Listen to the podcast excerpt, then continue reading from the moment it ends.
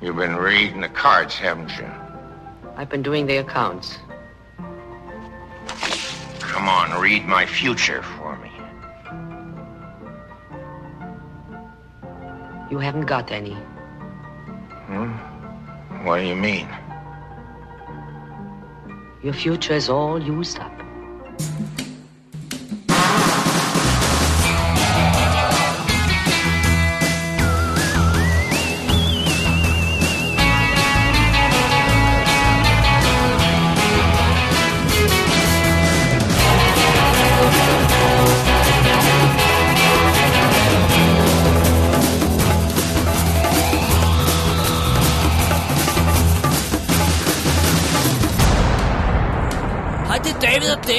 Sidder hernede i min mors garage. Vi lige spise pizza, og vi har set en fed film. Hun vil gerne fortælle jer alt om. Hold nu din kæft, Dennis.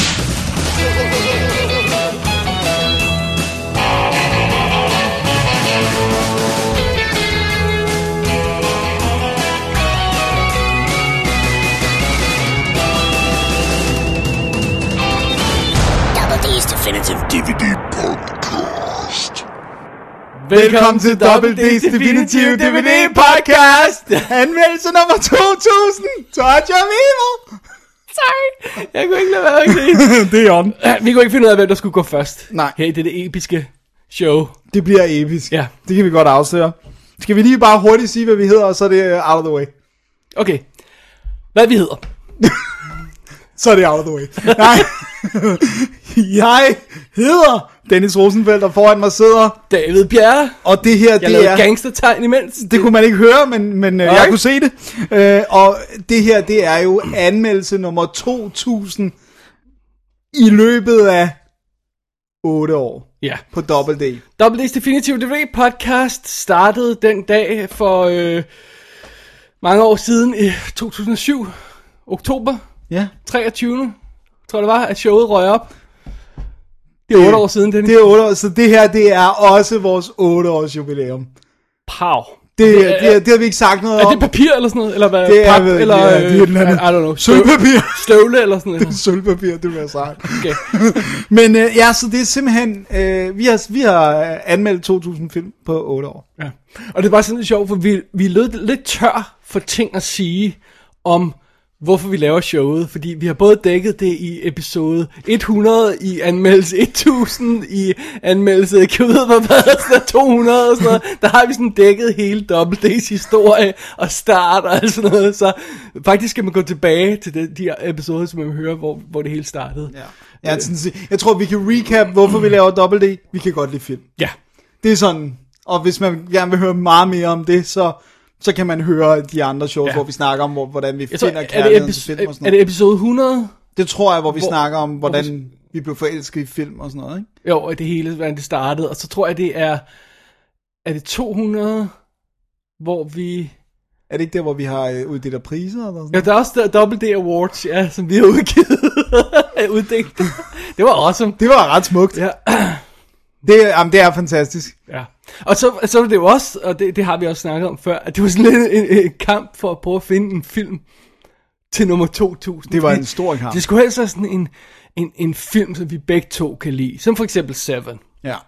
Men, som vi har anmeldt i, i Definitive Special. Præcis. Eller øh, det kunne for eksempel være øh, Citizen Kane, som var vores film nummer 1000. Eller det kunne være uh, Schindler's List, for eksempel, som vi har anmeldt i Oscar 1993 Special.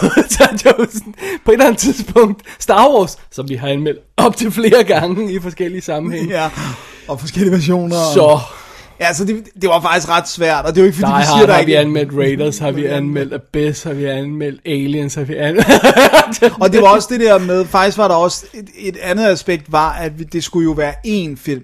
Så ja. Det skulle ikke være Godfather, fordi den har vi tænkt os at anmelde sammen med de andre. Det skulle ikke være Back to the Future, selvom det, når vi optager, er den 21. oktober.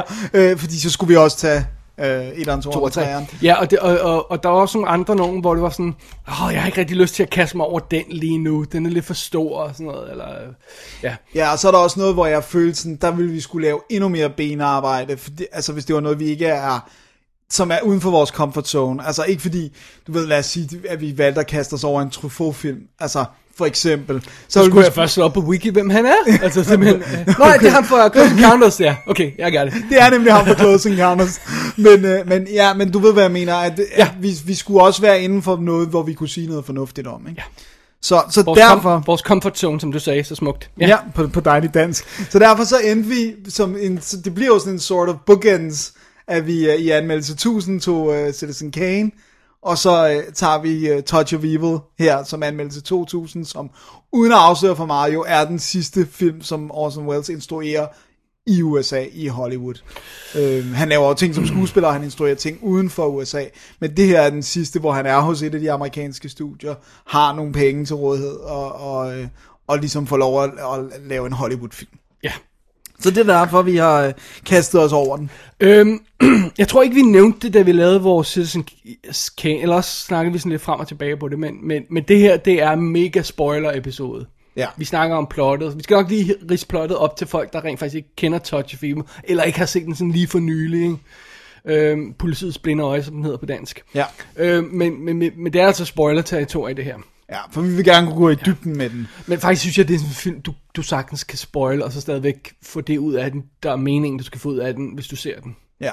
ja det synes jeg også, fordi... Hvis det gav mening. Det gav mening. Ja. Ja. Øh, fordi jeg synes ikke, det er sådan en surprise, surprise, Nej, nej, nej. hvad der sker. Der er måske nogle af de, altså hvor mørk filmen tillader sig at blive, som kan være overraskende, når den er fra 1958.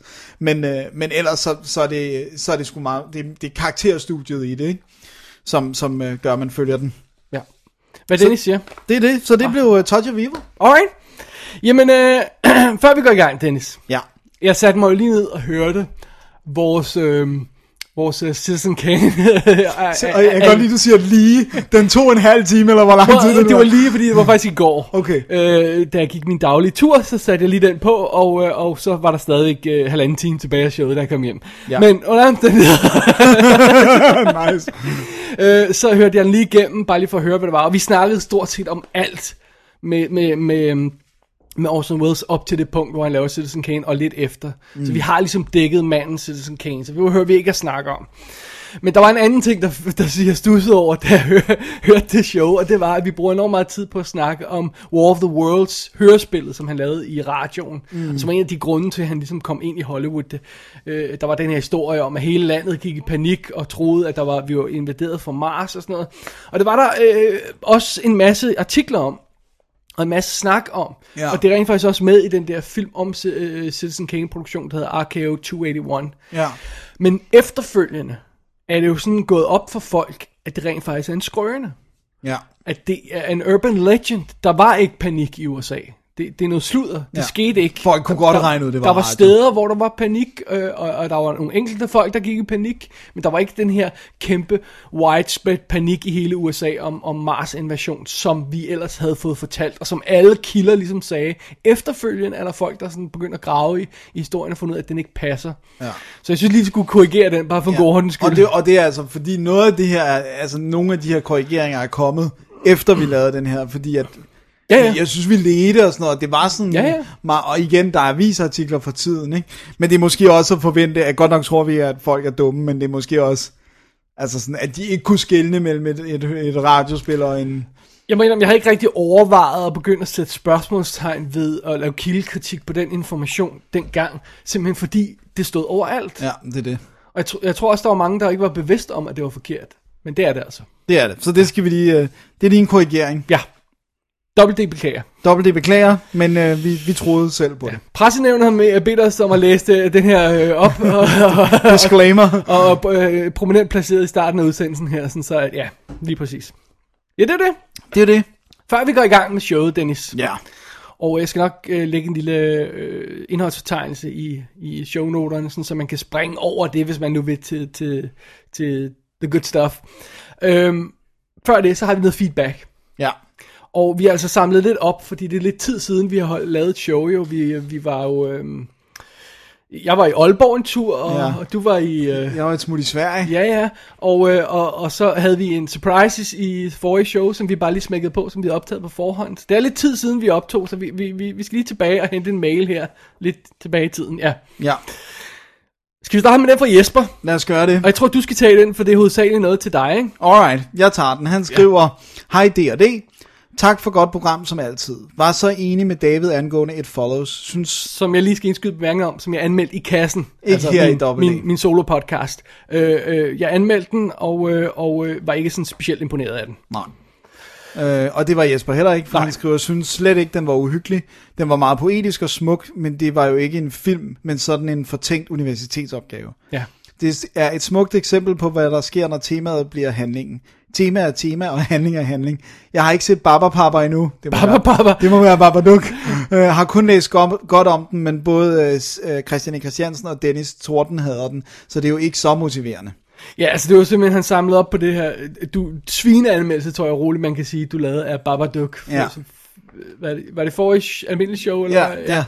Øh, Øhm, det, det, var du ikke så Nej, begejstret jeg for, synes nærmest, den var en fornærmelse mod menneskeheden. Ikke? Ja. Du er meget sur. Jeg var, ret- Specielt på den lille jeg var sur.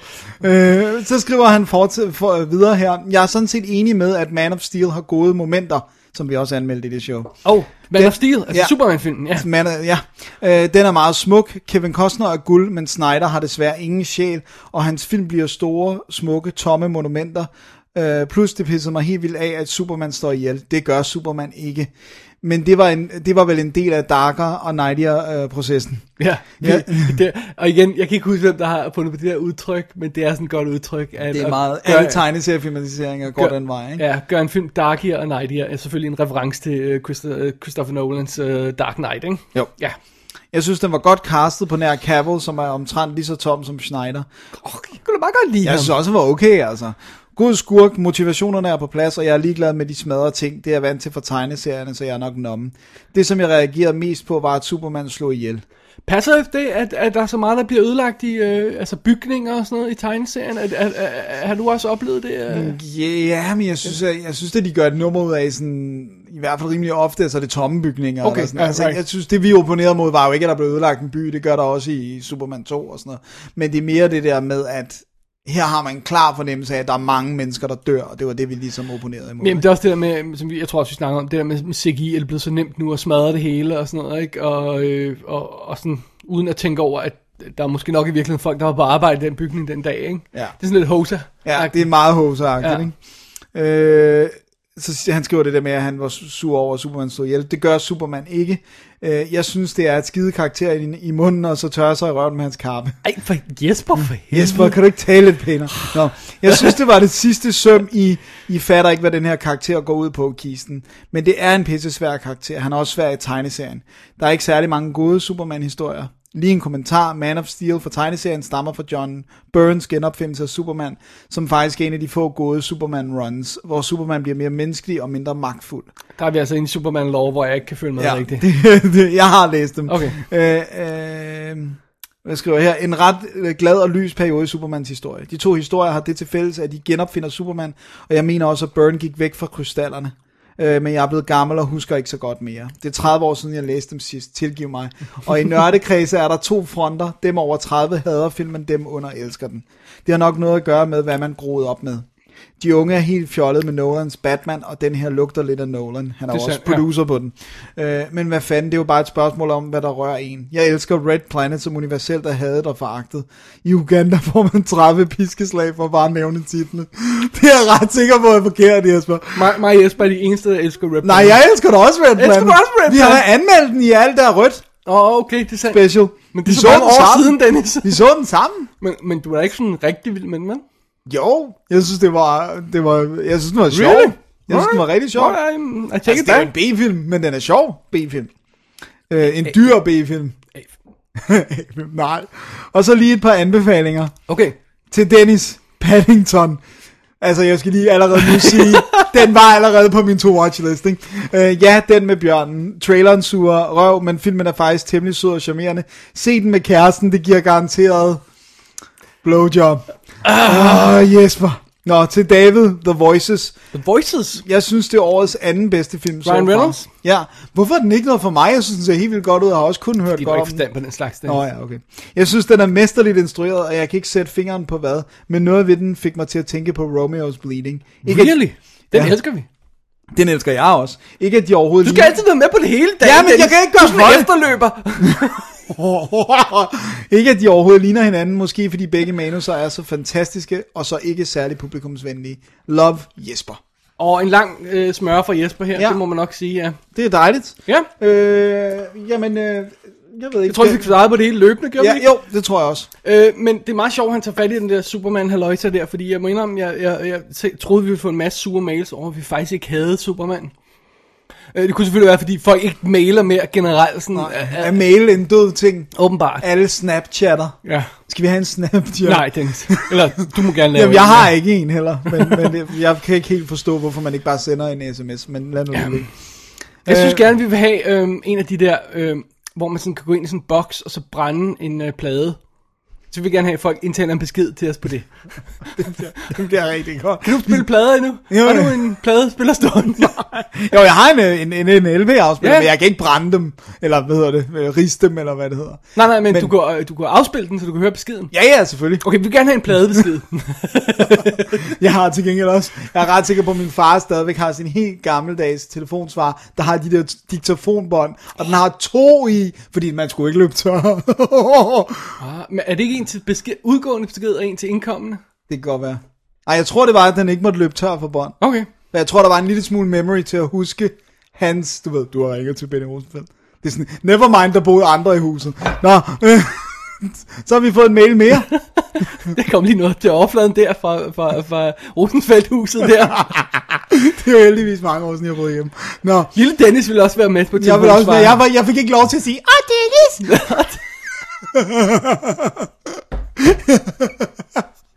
Alright. Nå, skal jeg tage den næste her? Så tager du den næste. Okay. Det er nok bedst for alle. Den er fra, øh, fra Christian Thomsen. Jeg har lige startet på øhm, øh, min romkugle her. Mm. Fordi Jannik har jo ikke bare kage til os. Jannik, du har ikke bare kage. Jeg håber, han hører showet endnu. Ja. Men ja, øh, så ja, det er det. Så vi har, vi har selv måttet skaffe kage. Vi har selv måttet skaffe det ned fra madhuset. Ja. Nå, under alle omstændigheder. Hej D&D, skriver Christian Thomsen. Længe siden fik lige lyst til at skrive til jer. For det første, tak for at være tilbage med gode gamle almindelige shows. Selvom jeres specials også er gode, kan jeg nu bedst lide den form, I normalt kører med. Lidt nyt, lidt gammelt og alt det imellem. Tak for det. Selv tak. Ja. Vi, vi er jo også egentlig meget glade for at, at, have lidt af dem. Ja, yeah. Jeg er. ja. Yeah. Det er fordi, du ikke kan tage dig sammen til at se noget mere uh, sammenhængende end én film ad gangen. Nej, men jeg synes også, det er meget rart. Kan jeg se to film til næste show? Jeg nej, kan ikke det, nej, det. er jo ikke det der med, det er mere det der med, at jeg vil godt bare kunne se, hvad jeg er in the mood for, og det kan man bedre gøre på et almindeligt anmeldelse. Ja, Dennis er en, en, en fri fugl. Han en fri fugl. bindes ned Ja. til... I'm a peacock, you gotta let me fly. okay. Øh, så lige noget helt andet. Hvad laver I egentlig? Ja. jeg mener, hvad arbejder I med? Jeg ved, at Dennis læser et eller andet, øh, men er det det samme, som øh, han læste, da I begyndte? Forhåbentlig ikke. Hvis man lytter alle jeres podcast igennem, God help us all, så dukker der jævnligt en episode op, hvor I undskylder for showet er forsinket, fordi Dennis læser til noget eksamen. Eller også er han syg. Med alle de eksamener må du snart have en doktorgrad i et eller andet. Og jeg ved, at David arbejder for Laserdisken, men hvad har dit arbejde bestået i, siden butikken lukkede? Er det dig, der pakker film og slikker på, fri, på frimærker, når jeg bestiller noget hos Laserdisken? Hvis I ikke ønsker at udlevere jeres privatliv, er det helt okay. Jeg er bare lidt nysgerrig. Det var alt herfra. Øh, det må jeg svare på lige om lidt. Med Ja. venlig hilsen, Thomsen. P.S. Har I øvrigt gættet, at anmeldelse nummer 2000 er Back to the Future? Det er det så ikke. Det er det ikke. Det havde været awesome i år. Ja. Ja. Øh, PBS har Dennis Mund fået lyttet til Slycast, den Sylvester Stallone fan podcast, jeg sendte ham et link til for noget tid siden. ja, hvad skal vi svare på først? Tag det sidste først. Ja, det har jeg. Øh, jeg synes, den er sjov. Jeg synes, jeg synes bare, de er sjovt, når jeg, jeg skal sige det. Men jeg synes nogle gange, de er lidt lang tid om at komme i gang. Øh, altså, de brugte, når jeg hørte en episode, hvor de, sn- hvor de snakkede om Creed-traileren, altså nærmest de 25 minutter om en trailer. Og men så er der det der ene frame i det 27. sekund, og, og hvor de sidder og snakker om, at de synes, at musikken på traileren, og det er, men om det går, bare sådan lidt, okay, musikken på traileren, men jeg synes, når de rent faktisk snakker om Rocky eller Rambo eller så, så er det sjovt at være så entusiastisk, og, øh, fordi at, som de fleste af vores lyttere ved, så elsker jeg Sylvester Stallone. Fair nok.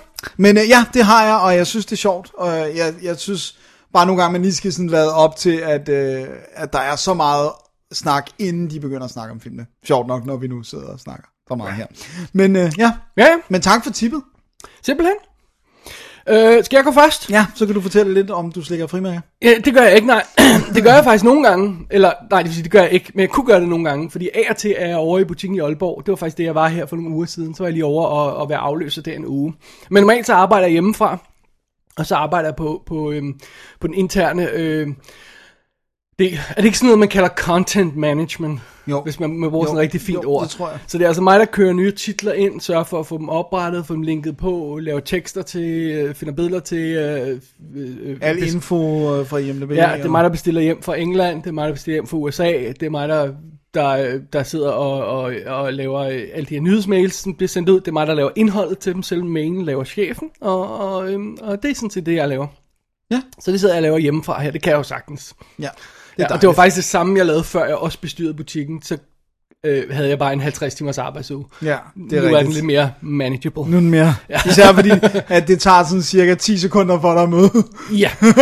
og gå fra køkkenet og ind i stuen. Ja, men jeg er meget ekstremt disciplineret med mine øh, mødetider, så, så jeg står op hver morgen og går i bad og spiser morgenmad og sætter mig foran computeren. Så ja, ja Det tror jeg også, man er nødt til at være, hvis man netop er, på den måde er sin egen herre. Ikke? det er øh, min påstand, ja. Ja, det tror jeg virkelig også. Men det er jo så også det, der gør, at vi kan sidde og optage her vores, øh, vores podcast i løbet af, af formiddagen, øh, Ja. ja. når du kommer her, fordi det passer godt ind i din dag og sådan noget, og så kan jeg bare holde pause, og så, og så kan vi... Øh, Og så har du bare en meget lang arbejdsdag. ja, så har jeg en lang arbejdsdag i slutningen, ja. Men tak til, til dig for, at du gør det. You're welcome.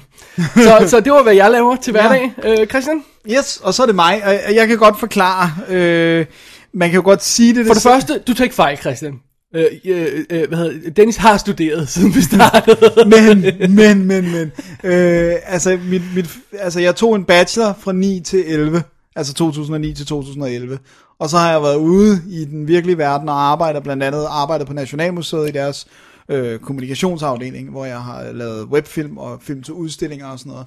Og, øh, og så tænkte jeg, at jeg skal have min kandidat, øh, som jo er de sidste to år, og som gør en stor forskel i, hvad man får i, i løn, især hvis man for eksempel arbejder for en stor offentlig institution som Nationalmuseet. Og den startede jeg så på i februar i år. Så det vil sige fra 11 til 15, der har jeg jo ikke været studerende, der har jeg været almindeligt arbejdende. Og det var også der, hvor vi optog rimelig sent faktisk, eller sådan, ja, der tog jeg direkte fra arbejde, når jeg fik fri, og så herhen og optog. Okay. Det var der, hvor vi havde sådan aftenoptagelser. Så, så, øhm, så ja, jeg har, det er basically det samme, det er en kandidat. Øhm, og hvad er den i? den er i bibliotek... Nej, undskyld, det er den ikke. Den er... det er fedt, jeg ikke ved, hvad jeg Nej, det er fordi min bachelor var i... Dennis, når du opfinder en fake uddannelse, så synes jeg, du skal huske, hvad den hedder fra gang til Ja, gang. det er rigtigt. Min bachelor var i bibliotek og informationsvidenskab, og nu læser jeg informationsvidenskab og kulturformidling. Okay. Og det, det er fordi, at den, institu- den øh, skole, jeg gik på, er nu blevet en del af Københavns Universitet. Det vil sige, at jeg har også fag på, på øh, Københavns Universitet Amager. Hvornår er du færdig med det, og skal i gang med næste Det uddannelse? er jeg... Øh, jeg skal ikke have flere uddannelser. Okay. Øh, det er jeg øh, til øh, februar i 17, må det være, ikke? Okay. Jo, februar i 17. Men altså reelt fra øh, sommer næste år, der skriver jeg jo speciale. Der har jeg jo ikke undervisning, så der skal jeg bare skrive et speciale på de der 75 Ah, okay, så slap af og sådan noget. Ja, ja, bare 75 sider. Ja, der, det er bare, inde. bare cashe SU'en og, og køre jeg har ikke noget SU, så det Oh, well.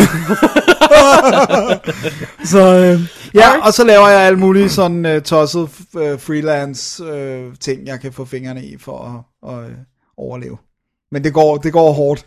så ned i regnestenen. eller Ja, sådan det noget. må man sige. Ja. Jeg, øh, ja, Okay, jamen, øh, det- det var, hvad Dennis laver. Christian, og nej, det, det, det er ikke noget med at udlevere os vores private. Jeg synes faktisk, det er meget fedt at lige vide, hvad folk laver, når de går rundt og laver sådan. Ja. ja det, synes synes jeg jeg, fint. det, det, jeg Ja. synes også, det er fint. Og, ja, og jeg var, øh, jeg var forfærdelig meget syg i en periode. Men det var jo det der med, at jeg først øh, fik, øh, altså jeg fik øh, fugleinfluenza, og så... Øh, Du fik ikke fugleinfluenza. Jo, jeg gjorde. Nej, du fik ikke fugleinfluenza. jo, jeg gjorde. Dennis, du fik ikke fugleinfluenza. Jesus, jeg fik fugleinfluenza. Og så, øh, og så var det jo det der med, at jeg fik knuder på Det var, stemmebåndet. det var din mave eksploderede, for hvad det var. Nå ja, det er da rigtigt. hvor jeg blev opereret to gange i træk, så, hvor jeg tog herhen sådan tre dage efter og sad med operationssår og øh, optog. Ja, ja. Og sådan. Så ja, der har været alt muligt. Men nu er jeg rimelig nogenlunde Det er rimelig øh, rask i øjeblikket. i hovedet. Dennis-maskinen kører sådan for, på 99 procent. Den er aldrig på 100. Alright. Alright. Så det var, jeg tror, Vi det var håber, det var hele, ja. Ja. Og øh, så har vi lige en sidste mail. Ja. Eller bare en lille hilsen. Yes. Skal jeg tage den? Ja, gør det. det er fra vores øh, kære onkel Larry, Ah, det er godt. som skriver, Dags D. Kæmpe tillykke med jeres anmeldelse nummer 2000. Tak. tak. Den er, kommer om lidt. Det burde jo nok have været Dracula 2000, men okay. ja. Ej, har vi ikke anmeldt den? Ej, den er så forfærdelig. to, to, 2000 anmeldelser, det er sgu godt gået af to gale nørder, der har travlt med jobs og studier, og som ikke får en rød reje for at lave den sjoveste filmspodcast i verden. Ikke mange kunne have gjort det, I har gjort. Respekt. Tak for de mange timer smuk og dyb underholdning. Keep up the good work and never surrender. Kærlig hilsen, onkel Larry. Tak. Øh, Det passer jo ikke helt, at vi ikke får en rød reje, fordi at... Øh, onkel Larry. Larry, han har været vores øh, øh, tilbagevendende sugar daddy, og har været sød og sender sit lille bidrag her og der. Ja. Og øh, Dennis, han har faktisk sendt os et... Ej, det, ej, du har holdt det hemmeligt. Jeg har holdt det hemmeligt for dig indtil nu. Larry har faktisk været sød og så bruge øh, donationsknappen på vores website, som vi jo øh, sjældent nævner, fordi at Vi kan nævner den, når onkel Larry du. vi kan ikke lide at, at, at, at, at tænke om penge, men, men, men given øh, situationen sådan nu, at, øh, ja, nogle gange, så er det, øh, er der ikke øh, andet øh, at købe film for, end hvad, hvad der kommer ind Ja. på donationssnappen. Lige nu, der, er- der, ja, der ser vi, hvad vi har, og så hvad der måtte være på øh, Netflix eller andre streamingtjenester. ja, så, øh, så tusind, tusind tak, Larry, for øh, fin donation, og, øh, Jeg lige og, se, jeg skal og, nok lade være med at sige noget højt. Jeg og, lige, nej. og, og meget fin øh, øh, besked her. Ja, det er vi glade for. Ja. Og jeg synes lige, vi skal have med lidt stats nu, fordi udover 2000 anmeldelser, Ja. så har jeg lige hvor, nogle, nogle stats på os. Okay, Øh, altså inden det her show, som vi optager nu, right. så er der 367 episoder. Okay, og hvis jeg lige må indskyde en bemærkning, Ja, Så hvis man går ind i vores hovedfeed, inde på websitet, eller, øh, eller på iTunes, tror jeg det er, så er der jo kun til og med øh, 2009. Ja. Og det er jo fordi, at øh, vores feed er nået en vis grænse for, hvad, hvad iTunes og sådan noget vil acceptere. Så alle episoder fra 2007 og 8, tror jeg det er, ja. er i den her arkiv. Øh, Som de har deres eget et ekstra RSS-feed. arkivfeed, så man, så man kan nemt kan få dem ned til sin øh, ned, ned på sin øh, iTunes øh, eller podcast catcher, hvad man nu bruger, så man nemt kan få dem ned. Men det ligger altså ikke ind i officielt i iTunes. Og på det her tidspunkt, så flytter jeg også 2009 over til det. Ja, når vi løber, ja. hver gang vi løber rammer den der øh, mur, og så er vi Ja, så nødt men til de er der altså, og, de, de, findes. og alle mp3-filer ligger derude. Man kan rent faktisk bare gå ind i, i folderen WD-episoder, og så kan man finde dem alle sammen derinde. Det er smukt. Ja. Og det er altså forløber sådan, at hvis man sætter... Hvis nu Og ved du må jeg lige have lov til at indskyde ja. en ekstra mærkning? Det er jo takket være Per Gøtterup. Per, Vores Per gode buddy Per Gøllerup, som vi ikke har lige så stor kontakt med mere, fordi han ikke kommer ind i butikken hver, øh, hver dag. øh, vi har haft mange hyggelige lørdagsstunder øh, sammen med mig Per. Øh, når han kom ind en sen lørdag, så lukkede vi butikken, og så stod vi og nørdede. Men, men, øh, men, men, men vi skriver stadig til ham af og til og sådan noget, og ja. tænker tit på ham. Det gør vi. Og det er takket være ham, at øh, det her ge- kæmpe store arkiv øh, findes i verden. Øh, fordi det, de 367 episoder, de forløber sig til 37.938 minutter, Ah, som jo også er 632,3 timer, eller 26,3 døgn. Så hvis man sætter sig ned og starter, kære lytter, med episode 0, så ses vi om næsten en måneds tid, så er du færdig med at høre dobbelt D. vent en måned. 26,3 døgn, det er da rimelig tæt på en måned. 30 dage er en måned. Hvor mange måneder er der på 8 år, Dennis? Øh, der er 8 gange 12.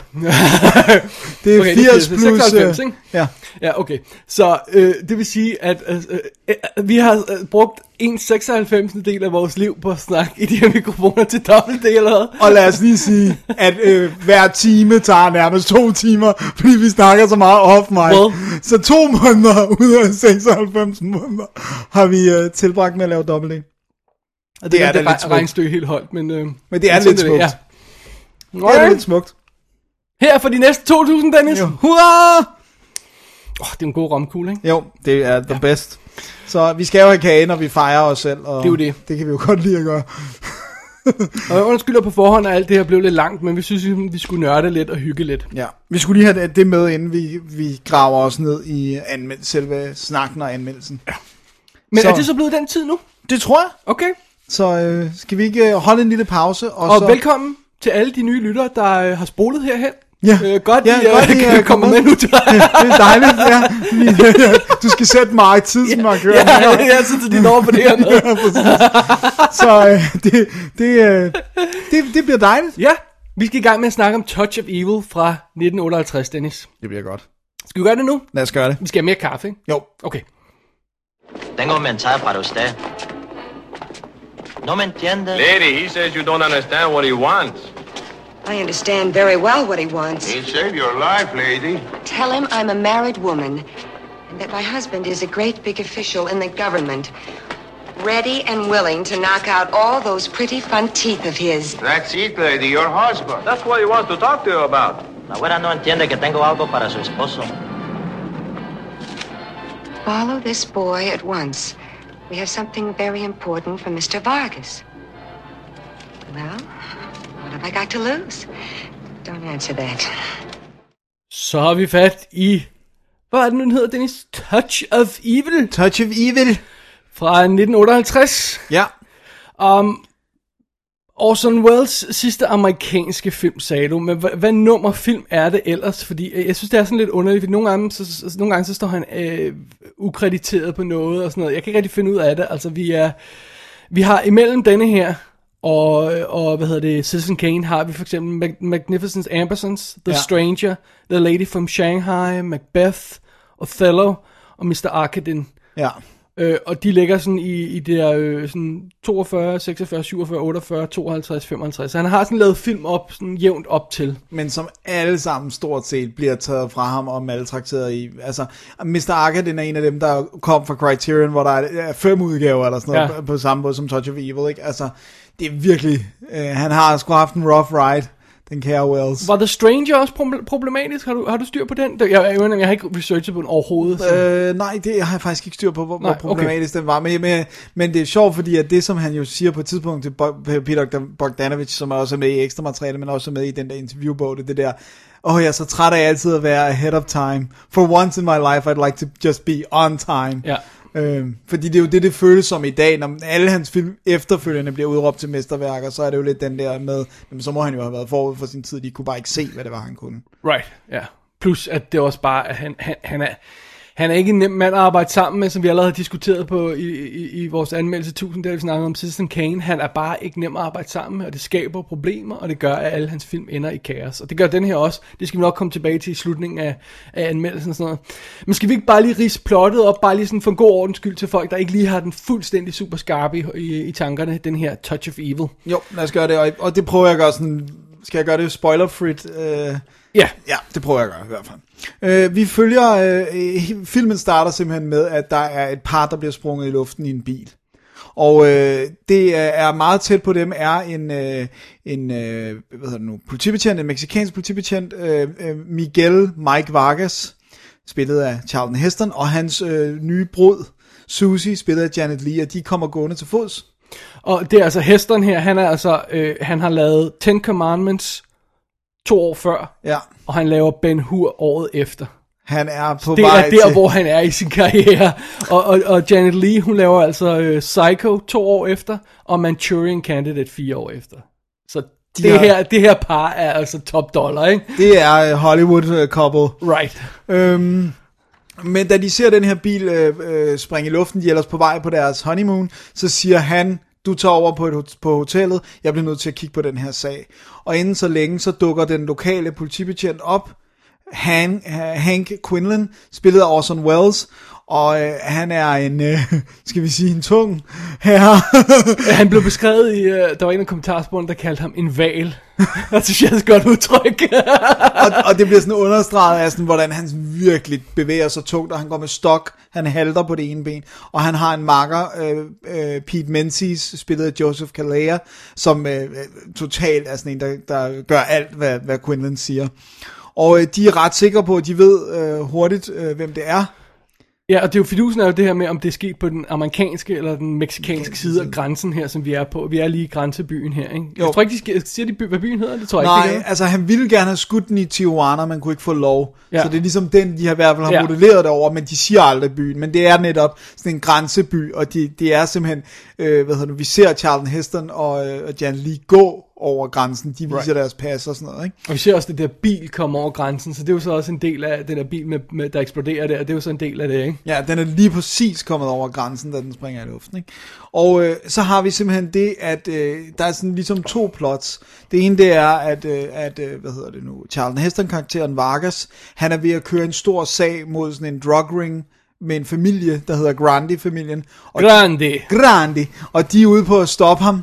Altså, de, de vil have, have, altså, men de ved godt, de kan ikke bare slå ham ihjel, fordi det er for obvious, så de, de må finde en eller anden måde. Og så samtidig, så er der så den her bombesag, som, øh, som han egentlig ikke har noget at gøre med Vargas, men det begynder at gå op for ham, at Quinlan griber sine efterforskningsmetoder en lille smule politisk ukorrekt an, øh, og derfor begynder han rent faktisk at blande sig i den her efterforskning, samtidig med, at han er skilt ad fra sin øh, ny, øh, nygifte kone her, og øh, at, at de her Grandi-familien prøver at, at få en vinkel og en skovl ind under ham. Så det er sådan de to øh, ting. Og når jeg siger, at, at Quinlan er politisk ukorrekt, øh, så er det, at han planter beviser, og han fremtvinger øh, øh, tilståelser. Men altså, det er kun på de skyldige, han gør det. Det er det, Så fordi det- så- han har jo et game leg, og når det twitcher, Han har et, et ben, der halter. Ja, han øh, halter. han, ja, med hans haltende ben, når det giver ham en, øh, hans intuition, det, det er sådan, hans spider sense, så, så ved han, så er den person skyldig. Øh, Touch of Evil er baseret på en roman, der er krediteret til Whit Masterson, som hedder Badge of Evil, Og Whit Masterson er et pseudonym. for to forfattere, ja. Ja. Øh, og fordusen med den roman er, at der er øh, konen mexikaner, hovedrollen er hvid. Ja. Og vi har, der er meget af det her i, i Touch of Evil, som ikke er i romanen. Det er mere sådan straightforward krimi. Ja. Og det, det, og det er jo ret sjovt, fordi for bare lige at tage det der switch med, at det er konen, der er, altså, det er det der med, at der spiller han klart med det der, altså imod det der racisme, altså den der med, at på, et, på det tidspunkt, der føles det endnu mere korrupterende, at det er en meksikansk mand, der har taget den hvid kvinde, ikke? Nu sætter jeg on the spot, men hvornår er Guess Who's Coming to Dinner fra? Guess Who's Coming to Dinner er fra 64, tror jeg nok. Og øh, hvad hedder det? Um, In the Heat of the Night. In the heat of, heat of the Night er samme periode, er den ikke 60 måske? Så vi er der omkring i den Ja, her det er, film. det er der, hvor der begynder at være de der, og det er jo også, øh, altså de begivenheder, som Mississippi Burning er baseret på, er jo slutningen af 60'erne, altså hvor Right. de her borgerrettighedsaktivister bliver stået ihjel, ikke? Right. Øhm, så det, det, der er noget raceproblemer der, ikke? Ja, Og det, lad, os, lad os vende tilbage til det lidt senere, som Ja. en af, af temaerne i filmen. Øhm, lad os prøve lige at, at, at få sådan en overordnet øh, overblik over filmen. Øh, jeg- tror, vi skal lige komme out of the gate og sige det her, fordi at, øh, jeg må indrømme, jeg er faktisk ikke særlig vild med Touch of Evil.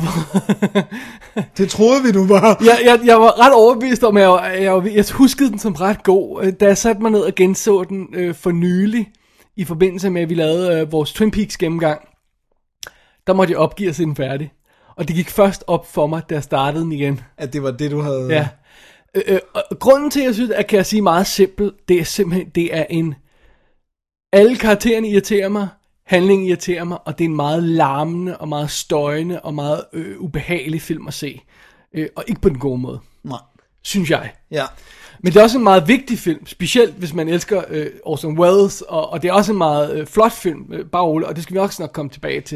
Men jeg synes lige, jeg godt kan sige det up front her, er faktisk ikke særlig vild med. Fordi vi havde lidt lovet, at vi ville have en film, vi begge to ja, godt kunne det var faktisk det, der var hensigten. Det var faktisk derfor, vi valgte den her. Og der var sådan noget spidey sense, der sagde til mig, er, er, er, er, jeg sikker på, ikke? Men, men du var så meget op at køre, så "Ah, ja, jeg kan nok godt godt lide den. så, så, Og så kan jeg så øh, også up front, fordi jeg synes, det er fint, når vi har det på bordet. Ja, Øh, jeg blev mere forelsket i den her film, og jeg, og jeg har det lidt ligesom Peter Bogdanovich, der siger sådan, du ved, det var først efter 5-6 gange, at jeg overhovedet begyndte at forstå, hvad filmen handler om. Ikke fordi jeg ikke forstår, hvad den handler om, men altså, det der med, jeg synes, man bliver mere, mere, jeg bliver mere og mere forelsket i den, for hver gang jeg ser den. Så, så jeg er meget begejstret, men øh, det skal vi nok komme ind på. Ja. Ikke at, at den ikke har problemer, det er slet ikke det. Nej. Men jeg synes, det er meget, det, jeg synes, det er meget sjovt, og, og vi kommer tilbage til nogle af de her ting her, men det er meget sjovt at snakke om, hvor- hvordan filmen blev, blev, blev sådan kom i gang. Øh, og det her med, at det starter som, altså, de, der er simpelthen et manuskript skrevet på den her, baseret på den her roman, Ja.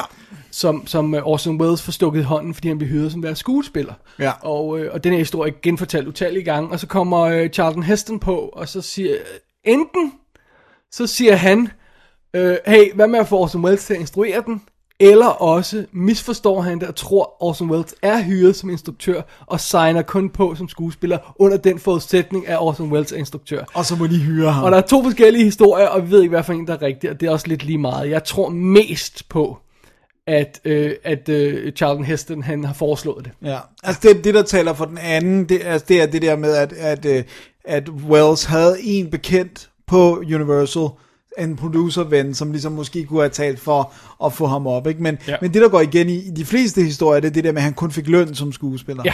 Øh, det, det synes jeg sådan rimelig meget virker som om, at den skulle være god nok, at, at, at, at han accepterede ikke at få instruktørløn. På den forudsætning, at han får lov til at skrive manuskriptet om. Præcis. Og så er det her, vi har det der historie, som jeg også har genfortalt flere gange, med at han, han, han lukker sig ind i et rum med fire sekretærer, og, og så skriver han den på øh, alt fra øh, fem dage til otte dage, afhængig af, hvad for en historie man, man, man læser. Ja. Øh, og så får han banket det her manuskript ind, øh, og det betyder også, at der er en masse... Altså, jeg tror ikke, jeg fornærmer nogen, hvis jeg siger, at det er en så tjusket manuskript.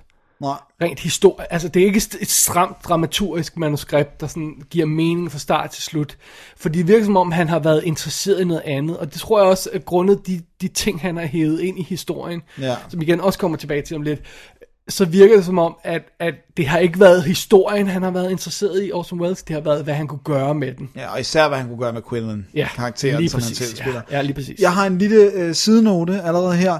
Øh, jeg har ikke kunnet nå at læse det manuskript, der lå til grund for øh, altså det, som Orson Welles har Jeg overvejer også at læse romanen, men, jeg, men ja. Men i uh, David Thompsons bog om Orson Welles, uh, den der hedder Rosebud, the, the Story of Orson Welles, der skriver han, at manuskriptet faktisk ikke er så meget anderledes. Og mange af de uh, lines, som man ellers tænker, det er obviously Orson Welles, de er også i uh, det rigtige manuskript. Men, Ja. men det er mere karakterer, og det der med netop at hive Marlene Dietrich ind, eller... Ja, øh, de- jeg, jeg Også spekulerer også på, om den har været så, str- så, så grum. Ja. Altså, Nej, det var den ikke. og det tror der jeg ikke, gang den har rape været. og Ja, øh, og Lige præcis. Det- Så, så det, det virker også som om, og, og det her, den her måde, og racismen kommer ind i det, virker også som noget, der er aktuelt, netop som også vi snakker om før, det er sådan op i tiden. Især også fordi han hele tiden bliver beskyldt for at være nærmest landsforræder, fordi han havde både meksikanske kvinder og sorte kvinder som elskerinder. Altså, så det var ligesom også hans... Altså, Orson Welles i virkeligheden- Orson Welles i virkeligheden var til mørkløde kvinder. Jeg ved ikke, det er måske politisk ukorrekt at sige det på den måde, men, men han havde en, en præference... Eksotiske. Eksotiske kvinder havde han en præference for, og det blev han svinet til for i pressen. Og, øh, øh, så det er jo også hans måde at stikke til det. Øh, simpelthen at få det her race-element med, ikke?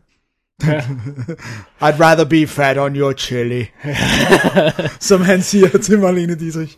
Øh, andre historier, som går omkring produktionen, og som er så relativt øh, ens, lige meget hvad man hiver fat i, det er det der med, at de går ekstremt hurtigt i gang med at filme film. De går, jeg tror, de laver dealen i øh, december, og så er de i gang med at filme i februar.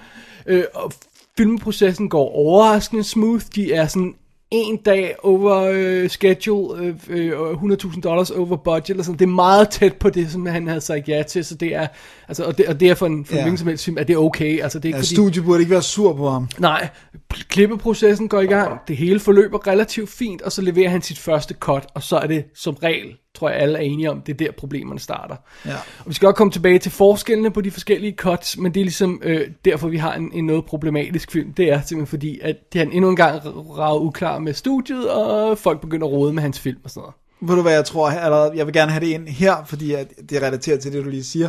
Jeg tror, det er en fatal brøler, hvis det er rigtigt, at det foregår lige præcis sådan, som Heston siger, at han tager til Mexico uden at afvente studiets reaktion på, øh, på det første cut, for at skrabe penge ind til Don Quixote.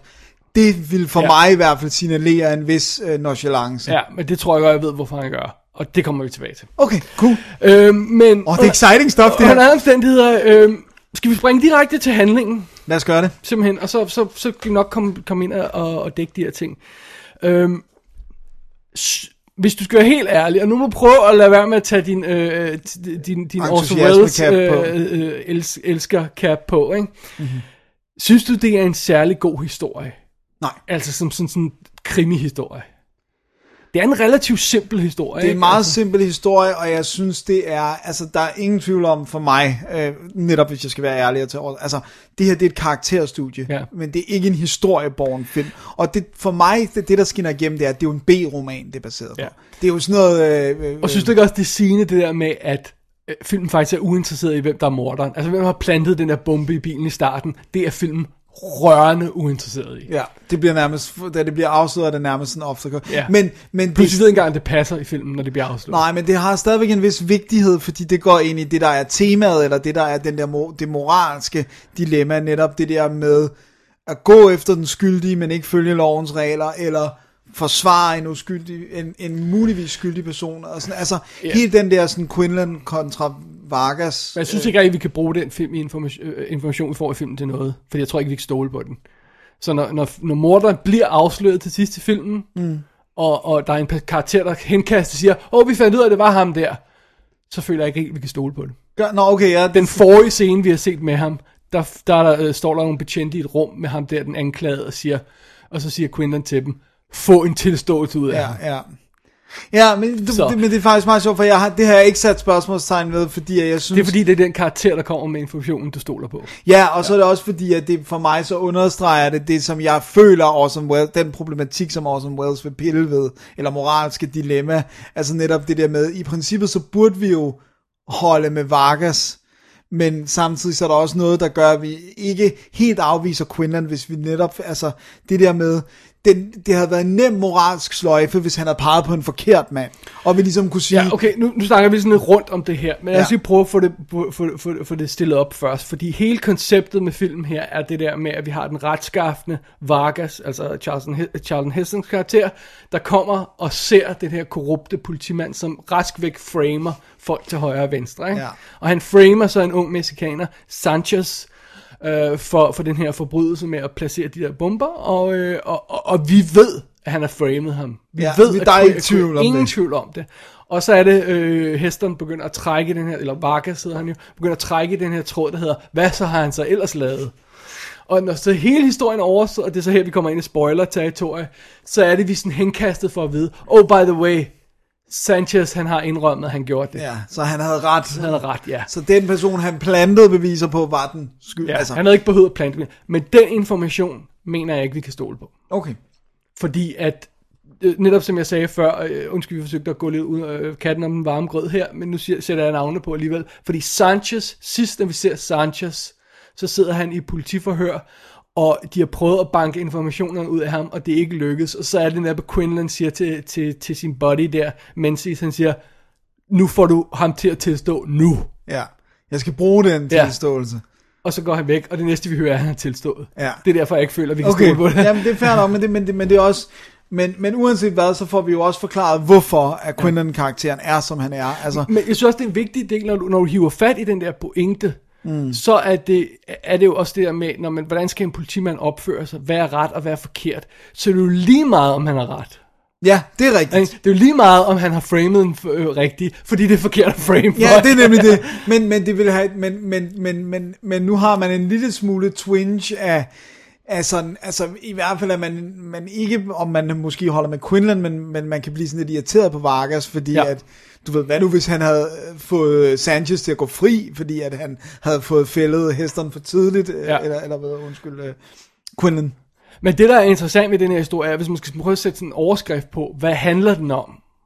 Øh, så er det sådan et eller andet med, når man, øh, altså man skal følge loven, og man skal være en god politimand og sådan noget, ikke? Det er ligesom overskriften på historien, og ret skal være ret, man skal holde sig til, sådan, man må ikke lyve, man må ikke frame folk og sådan noget, ikke? Og det føler jeg er så stinkende banal en pointe, mm. at det kan ikke være derfor, at Orson Welles laver film. det er også derfor, jeg siger, at han er ligeglad med, med, med, med krimihistorien i det. Øh, Han, han er ude på noget andet. Ja.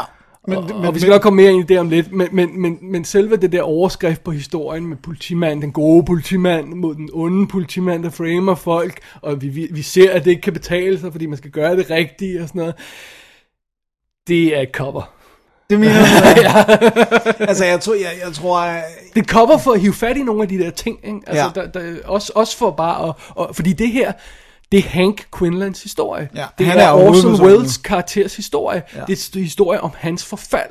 Ja. Og det er mere forfaldet, Orson Welles er interesseret i, end det er en eller anden tilfældig bumpning. Ja, og det er også derfor, han gør så meget ud af at få karakteren se ud, til at se ud fysisk, som han gør. Ja. Ja. Ikke? Og det er også det, der er nogen, der ligesom har pointeret det er jo sådan, han drager selv paralleller mellem Kane og Quinlan, men det er jo, altså, det er jo tit, han spiller den her type karakter. Også Harry, uh, Harry Lime i Third Man, og sådan, altså han spiller jo de her moralsk shady karakterer, men som stadigvæk har et eller andet fascinerende, eller øh, et eller andet drive, eller som prøver at gøre noget også godt. Eller sådan, altså, så kan det godt være, at de gør en masse forkert, men de er 100% onde. De er shady karakterer, ikke?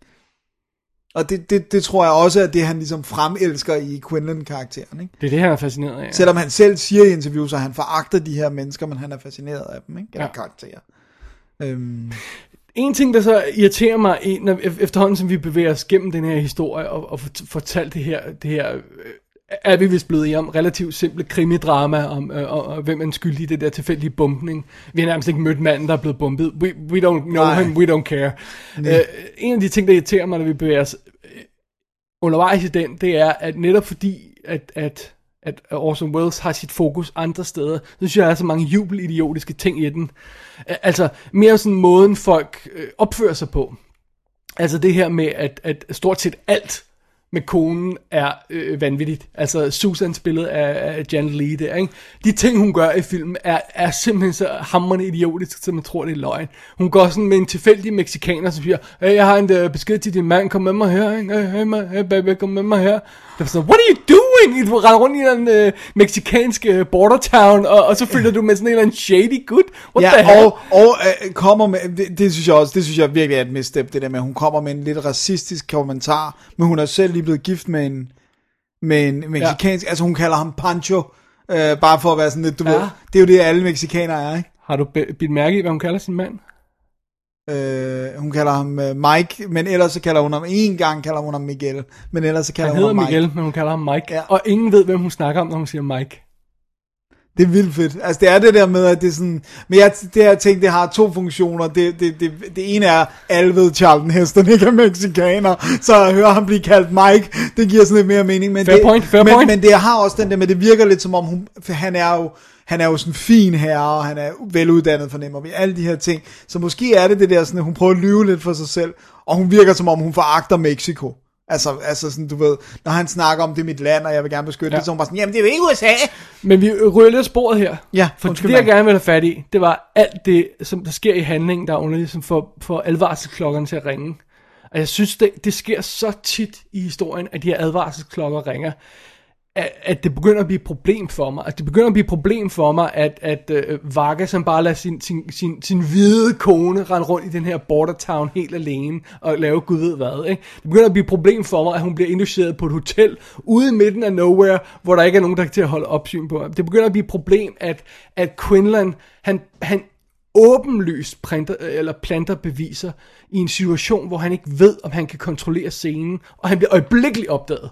Ja. Altså, det, der, der er så mange ting, der sker i den her handling. Øh, øh, altså, det der med, at, at, at Grandi, han pludselig hiver konen ind og begynder at tro hende, øh, fordi hun, han, øh, han ikke tør at tro manden, ikke? Det, det, der er så mange ting, der virker tåbelige og, og, og, og konstrueret for, at vi skal hen mod et eller andet andet. Ja, ja.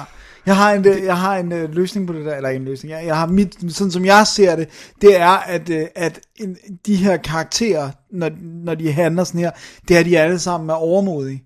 Altså det der med, hun går med, fordi hun bare sådan lidt, der er jo ikke nogen, der gør mig noget, jeg er jo øh, gift med den her mand, ja, og sådan noget. Og, og, øh, og, øh, hvad hedder det nu, og da Vargas sender hende afsted, der er det jo sammen med en politibetjent.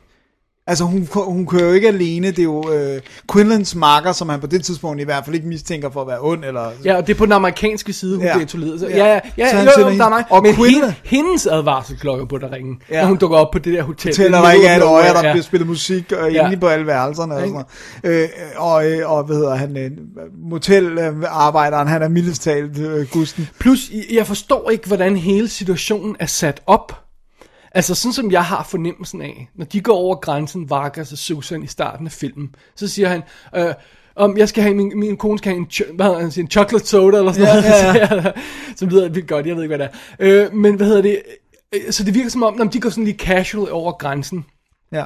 men på det tidspunkt, der står folk klar og venter på konen med en besked, og der står folk klar til at tage fotografier af hende. De har legnet en baby op, som hun skal, tage et, øh, hun skal kigge på. For at kigge på ja. Blitzen og sådan noget. Alt det her er legnet op, uden at de ved, de kommer. Ja, og, har eller om de kan få hende væk fra manden. Men, har, men de ved jo slet ikke, at hun er på vej. Det er jo, det er jo ikke noget, de har aftalt med nogen. At de, det virker som om, det er sådan en aftentur, de slænger, ikke? Jo. Eller, eller har jeg misset noget?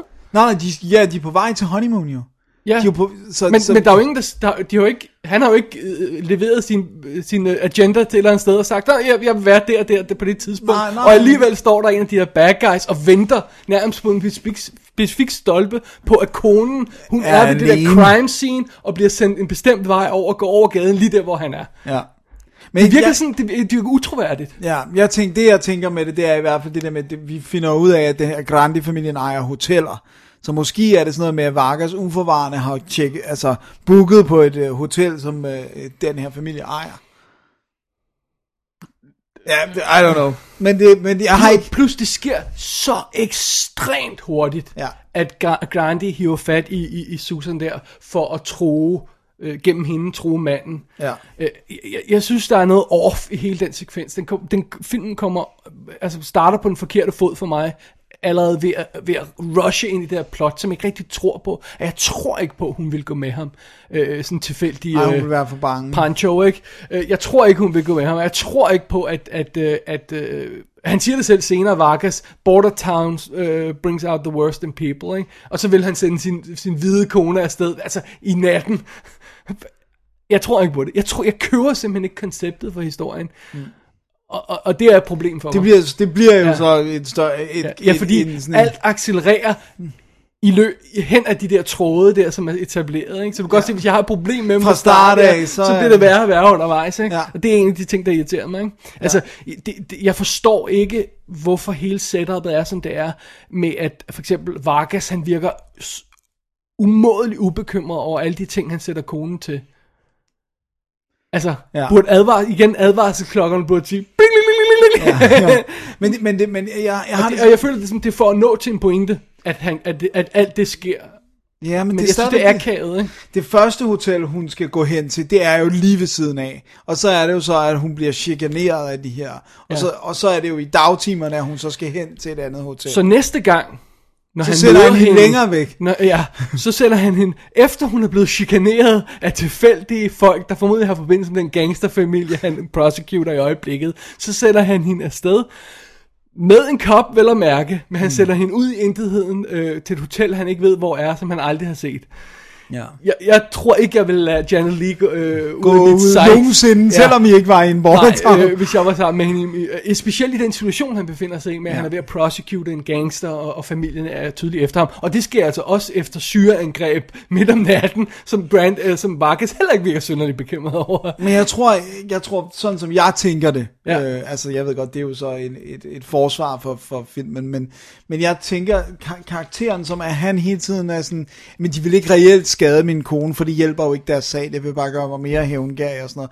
Men det er de jo, de er jo heller ikke, de er jo ikke interesserede, nu har vi jo alligevel spoilet Ja, fordi, ting. altså, de er jo ikke interesserede i at, spøj, øh, øh, at skade konen, det er ikke deres primære formål. Deres primære formål er at tilsmuse ham, og få ham til at fremstå som en drug addict, og, øh, som- som også har sin kone hugt. Og, Men altså, det, det synes jeg er fair nok, fordi at en kriminel kunne aldrig finde på at gå efter familien. Altså, det har vi ikke set før i hvert fald. Så det synes jeg er okay, han tænker sådan. Men du, men, men du skal tænke på, at han har jo ikke set Godfather. Det er jo i 1958. Well, well, well, well. But hang on a second. Fordi hun siger den sjove replik til Grande, når de mødes. Hun siger, you've seen too many gangster movies. Ja. Så hun er bevidst om, at hun har havnet i en gangster movie. Ja, selvfølgelig. Der, uh, Scarface, Paul Mooney Scarface, den fandtes jo. For den er Ja, der- der findes jo 38. mange Ja, ja, og Capone og alt muligt.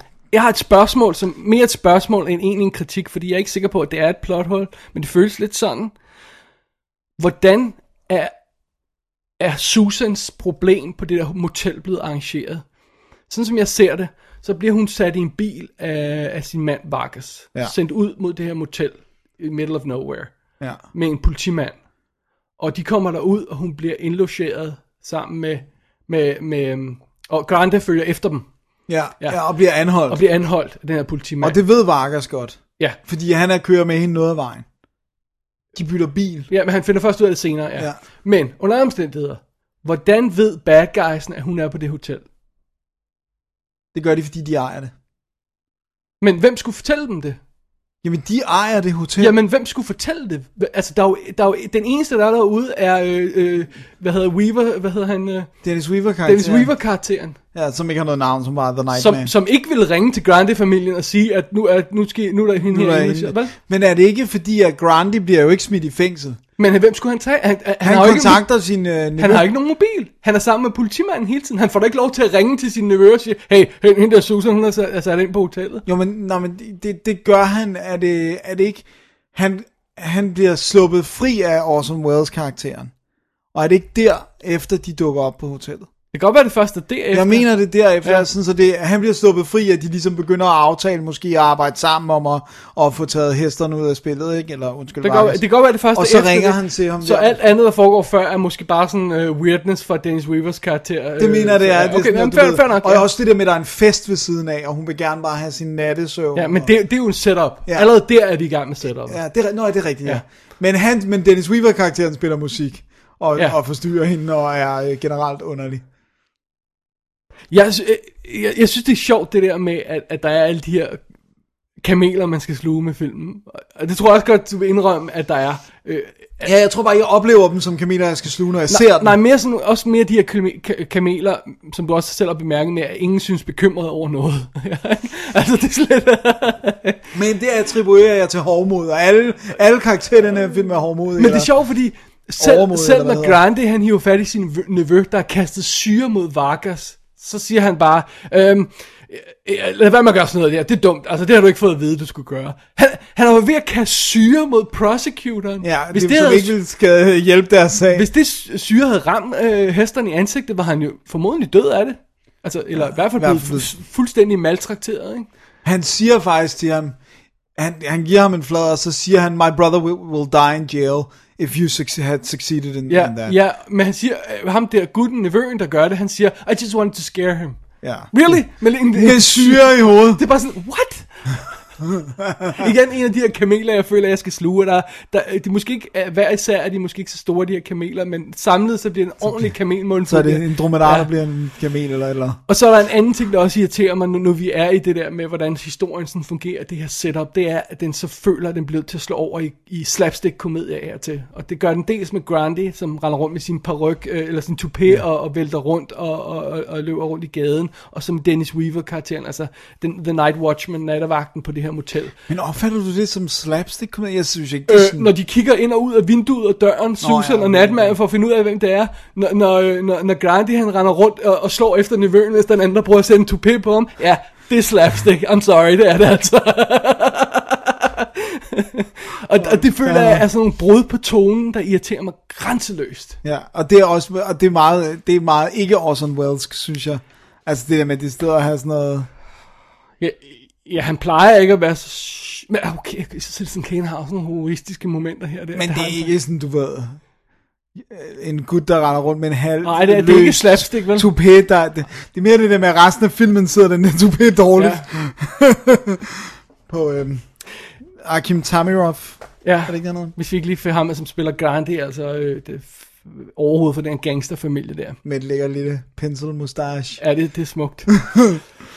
øhm, men altså, fidusen er med, med, med hele den her film, det er sådan, øh, øh, det her plot føler jeg nærmest er, er undskyldninger halvvejs, altså halv, halvdelen af det er undskyldninger for at nå hen til den her konfrontation mellem den mørke Quinlan karakter og den, den, den retskaffende øh, Vargas karakter. Ikke? Altså, det er virkelig undskyldninger undervejs. Men jeg spekulerer på, om, om filmen som helhed ikke havde virket en anelse bedre, hvis de havde været lidt tættere på hinanden. Bare en, altså, Vargas havde været en anelse mindre retskaffen, og Quinlan havde været en anelse mindre øh, korrupt. Bare en, an, bare en anelse. Men det er også det der med, at jeg, jeg tror ikke, Quinlan-karakteren ser sig selv som korrupt. Fordi det, det, vi, da vi får baggrunden, så er det jo det der med, at han ikke fik anholdt sin kones morder. Ja. Og derfor så har han ligesom sagt, der aldrig, derefter var der aldrig nogensinde en morder, der skulle gå fri.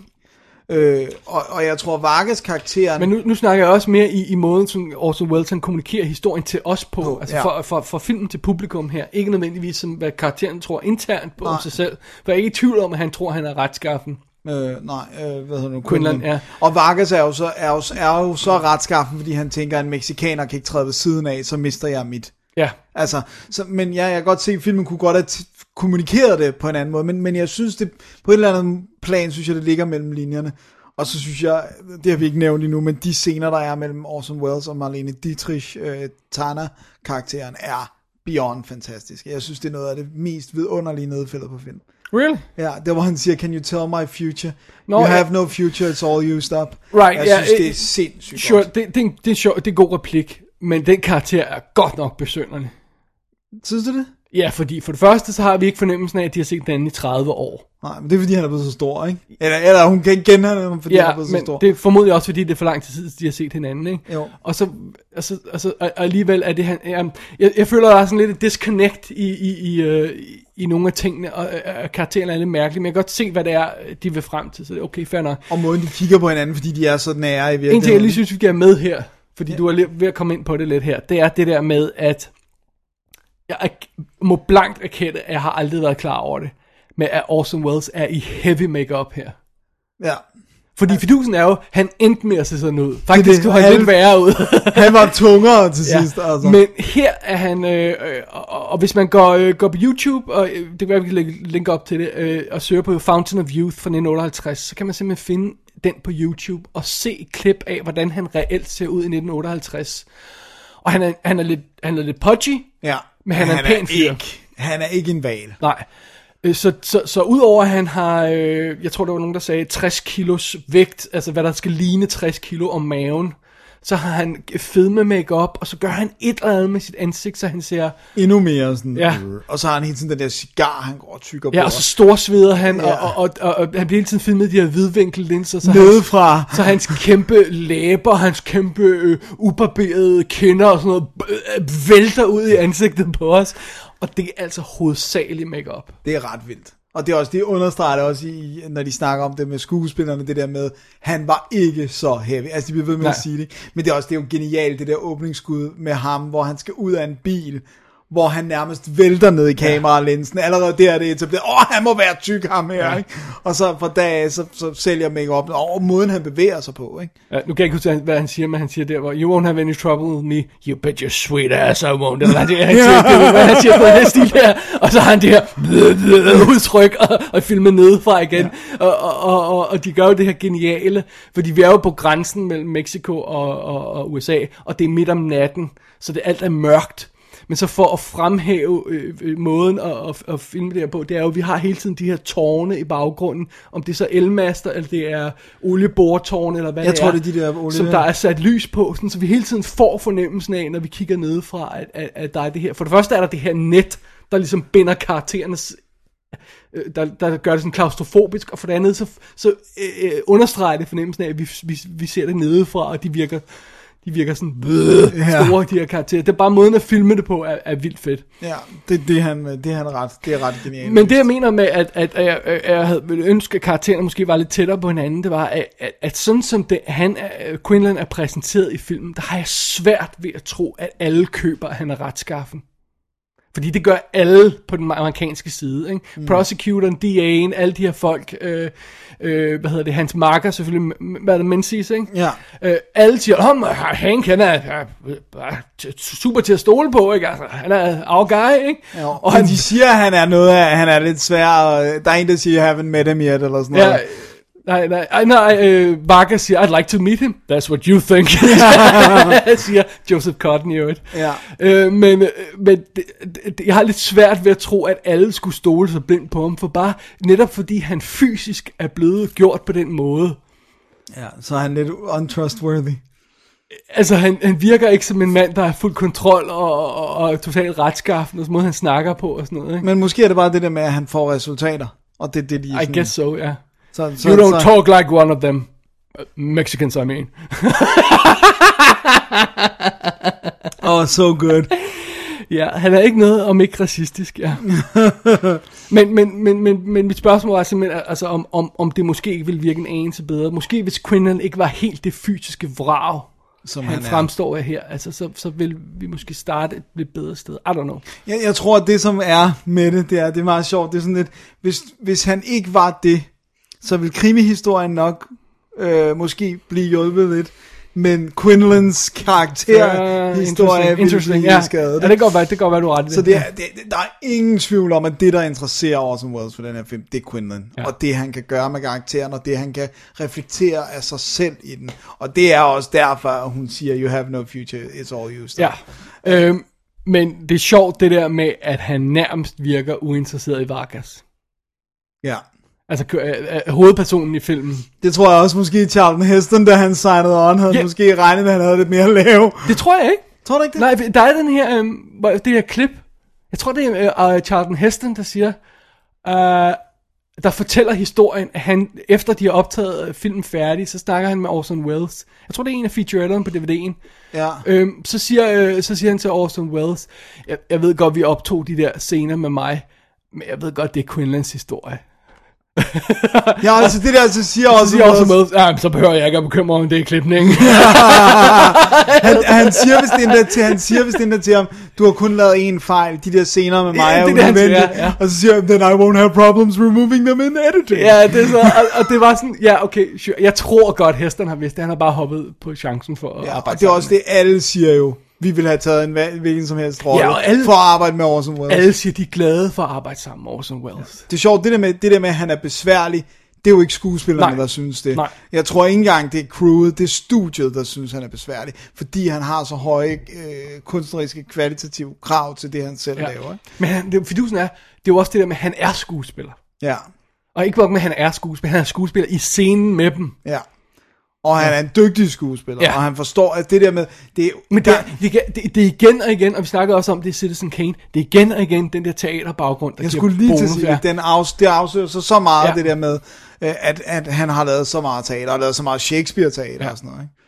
Og det er jo så også det, der, der, der gør sig gældende med, med, med nogle af, den måde, han stager nogle af tingene på. Jeg ved ikke, skal vi holde et break, øh, eller skal vi gå direkte videre og snakke om noget med billeder og lyden, eller vil du, er der med, du vil være med her om handlingen? Ej, fordi vi kommer vel ind på det, men, men ja, der Temaerne skal vi nok... temaerne kommer vi, vi ind på og sådan noget, men, men ja, måske vi også kan tage lidt mere handling, når vi snakker om måden, den er skudt på, så giver det måske sig selv. Okay, Det tekniske, er det ikke? men øh, pointen var mere, vil du have et break? Lad os holde lidt break. Okay. Can you describe this man? Well, the, the first one seems the to have been one. young, Now, good looking, and... Not exactly. Not exactly. Say she was taken to die by force? Not by force, no.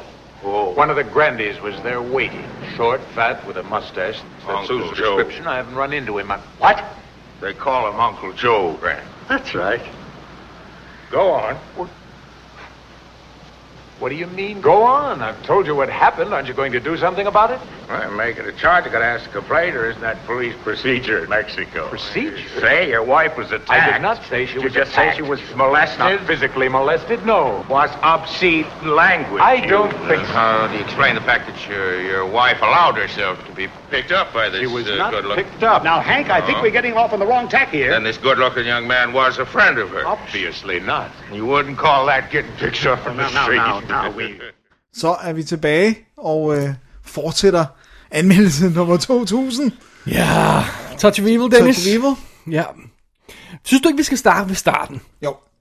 Og snakke om det notoriske, kæmpe lange kameratur der i starten. Når vi nu, hvis vi nu skal snakke lidt om det visuelle og sådan noget, ikke? Jo, det, det er svært at komme udenom, også selvom at Orson Welles jo efterfølgende mange gange har sagt, at han egentlig ikke kan lide skud, der annoncerer sig Ja. selv, så synes han, det var den eneste måde at få fortalt alt det her historie på så kort tid. Det er meget sjovt, fordi øhm, nu har jeg ikke fået set den korte udgave af filmen, den som stu- studiet klippet sammen. En af de ting, de gjorde, var at smække credits på det her åbningsskud. Ja. Hvor i den her udgave, vi ser, som de kalder, vi kalder det store version, øhm, der kører det uden credits. Ja. Helt clean. Og de har også bare lagt et unified musiktrack på, Ja. hvor det som der var, som jo klassisk Orson Welles, det er, hvordan lyde overlapper, og noget samtale går over hinanden, og Synes du ikke, det faktisk er meget oplagt at lægge credits på det her skud? Netop fordi, så vil det ikke announce sig selv på samme måde. Det der med, at man siger, se, oh, vi ser bare en credit-sekvens. Åh, oh, vi klipper ikke, vi klipper ikke. Se, vi fortsætter, vi fortsætter. Bang! Pludselig eksploderer den her bil. Jeg, jeg, tror, jeg, jeg tror faktisk ikke, jeg havde noget problem med, at de vil quote unquote ødelægge det ved at lægge credits på. Netop fordi, når det kører råt, så har jeg sådan, så sidder jeg der og kigger på det her tre minutter lange kranskud, der går fra den ene side af grænsen over bygninger, hvor man jo ikke kan se en skygge af kranen. Det kunne man skjule lidt, hvis man lægger mere, mere credit på. Øh, over, øh, hen og under hen og bla bla bla, og så havner vi en anden gade længere hen, og så eksploderer bilen i klip. Men Sy- Synes du ikke, det virker lidt påfald, at der ikke sker noget i det her skud, andet end der er nogle folk, der går? Jeg, jeg synes netop, det er et af de mest åbenlyse sådan show-off skud, øh, som, som Orson Welles han laver. Og jeg synes ikke, i normalt, når han laver sådan nogle ting i Citizen Kane og sådan noget, så synes jeg ikke, det er show-offish. Det er som Nej. regel for historiens skyld. Jeg synes Men, ikke helt, det er på historiens skyld på samme måde her. Altså, der er, så- det har selvfølgelig to formål. For det første er det det der med, vi ved jo, at der er en bombe i den her bil. Mm. Så det der med, om hvornår springer den, er Men det, det hvis- ganske kort øjeblik, den er ude af frame, eller Hvis hvor jeg, den lige, ikke er hvis jeg med. lige må indskyde det. Hvis skuddet havde fortsat, og vi så eksplosionen af bilen i skuddet, Så havde det været noget andet. så havde jeg ikke haft noget problem med, at det kører clean. Men han klipper, Han klipper. og så laver han det der, hvor han skip-framer, for at komme hurtigt ind på, øh, på eksplosionen. Er det ikke det, han gør det? Mm, det gør han et par gange. Det, Jeg tror bare, det zoom ind i hvert nej, fald. det, det er skip-frame. Fordi at det, er- zoom er ikke hurtigt nok, det siger han i Peter Bogdanovich. De tager hver andet frame ud for at få zoomet. De zoomer, De zoom, ja, de, du Men kan ikke så- gøre det uden at nej, zoome. nej, nej. Ja, Men- nej, nej, nej. Men, men men det er sådan set irrelevant, det med, at det skip frame, det der med det, at han zoomer. ja, Og det er det der med, at han sådan siger, se eksplosionen. ja.